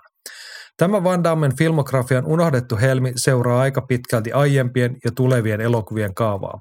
Van Damme osallistuu Underground-turnaukseen kostakseen läheiselle aiheutettua harmia. Nähdään tutut Van Damme kikat, kaunis blondi, leveällä korostuksella väännettyä jenkkipaatosta, muutama hyppypotku, lihaksikkaat pakarat, splitit ja onnellinen loppu, jossa hyvä voittaa pahan tyrmäämällä. Mikä tekee tästä leffasta spesiaalin ja esiin nostamisen arvoisen on aiemmista poiketen useat pitkät ja hyvin koreografioidut taistelukohtaukset, joiden annetaan kestää enemmän kuin kaksi minuuttia. Näitä elitin seuraamia matseja otellaan sillan alla, squash-kentällä, tyhjennetyssä uima-altassa sekä ehkä mieleenpainuvimmassa kohtauksessa kehässä, joka on ympyröity autoilla ja valastu niiden etuvaloissa. Jokainen ottelu on oma pieni toimintaleffansa ja niitä kelpaa katsella erikseen vaikka YouTubesta. Isot suositukset. Itse olen aina yhtä hypeessä, kun katson tämän ja kerran jos toisenkin haaveilen urasta underground-ottelijana. Van Damme on tulessa, pääpahis Attila on vakuuttava lihaskörmy ja loppufaitti on dramaattinen ja hyvin kuvattu. Loppuhuomautuksena leffassa nähdään myös edesmennyt Toni Halme kokonaiset kolme ja puoli sekuntia. Jes, Jami heitti mulle täkyn, että löydätkö sieltä tota, halmeen. Ja löysihän sen, kun tarkkaan katsoi, mutta en spoilaa sen enempää, jos ette tiedä, missä kohtaa se siellä on. Niin ottakaa selvää. Lionheart, liian kova kuolema. Tämä on tätä klassikkoa aikakautta, kun kaikilla leffoilla oli väkisin keksityt suomenkieliset nimet. Mm. Siis mä, mähän sulle sanoin tästä, kun tämä tuli tämä Lionheart, sen mulle se laitoit, että et muistelin, että tässä Dammella olisi ollut takatukka, mutta samaan aikakauteen osuu toinenkin Dammel-leffa, joka on nime, nimeltään Hard Target. Niin mun mielestä siinä kannessa Dammella on vähän kihara, kiharat tuolla niskassa. Tämä on kyllä hyvää aikaa. Joo, ennen kaikki oli paremmin. Mutta tota, mä haasteen luettuna saatua niin ton Jamin teksti, niin katoin tuossa sitten eilen illalla ku, aiemmin kuvailemaani tapaan pistin. YouTubesta muuten löytyi vähän huonolla kuvanlaadulla, mutta pikaisena kertauksena silmäilin Lionheartin, niin oli se kyllä sen aikakauden klassikko meininki, ei siitä mihinkään pääse. Ja Ennen kaikki oli paremmin, meidän, niin kuin sä sanot.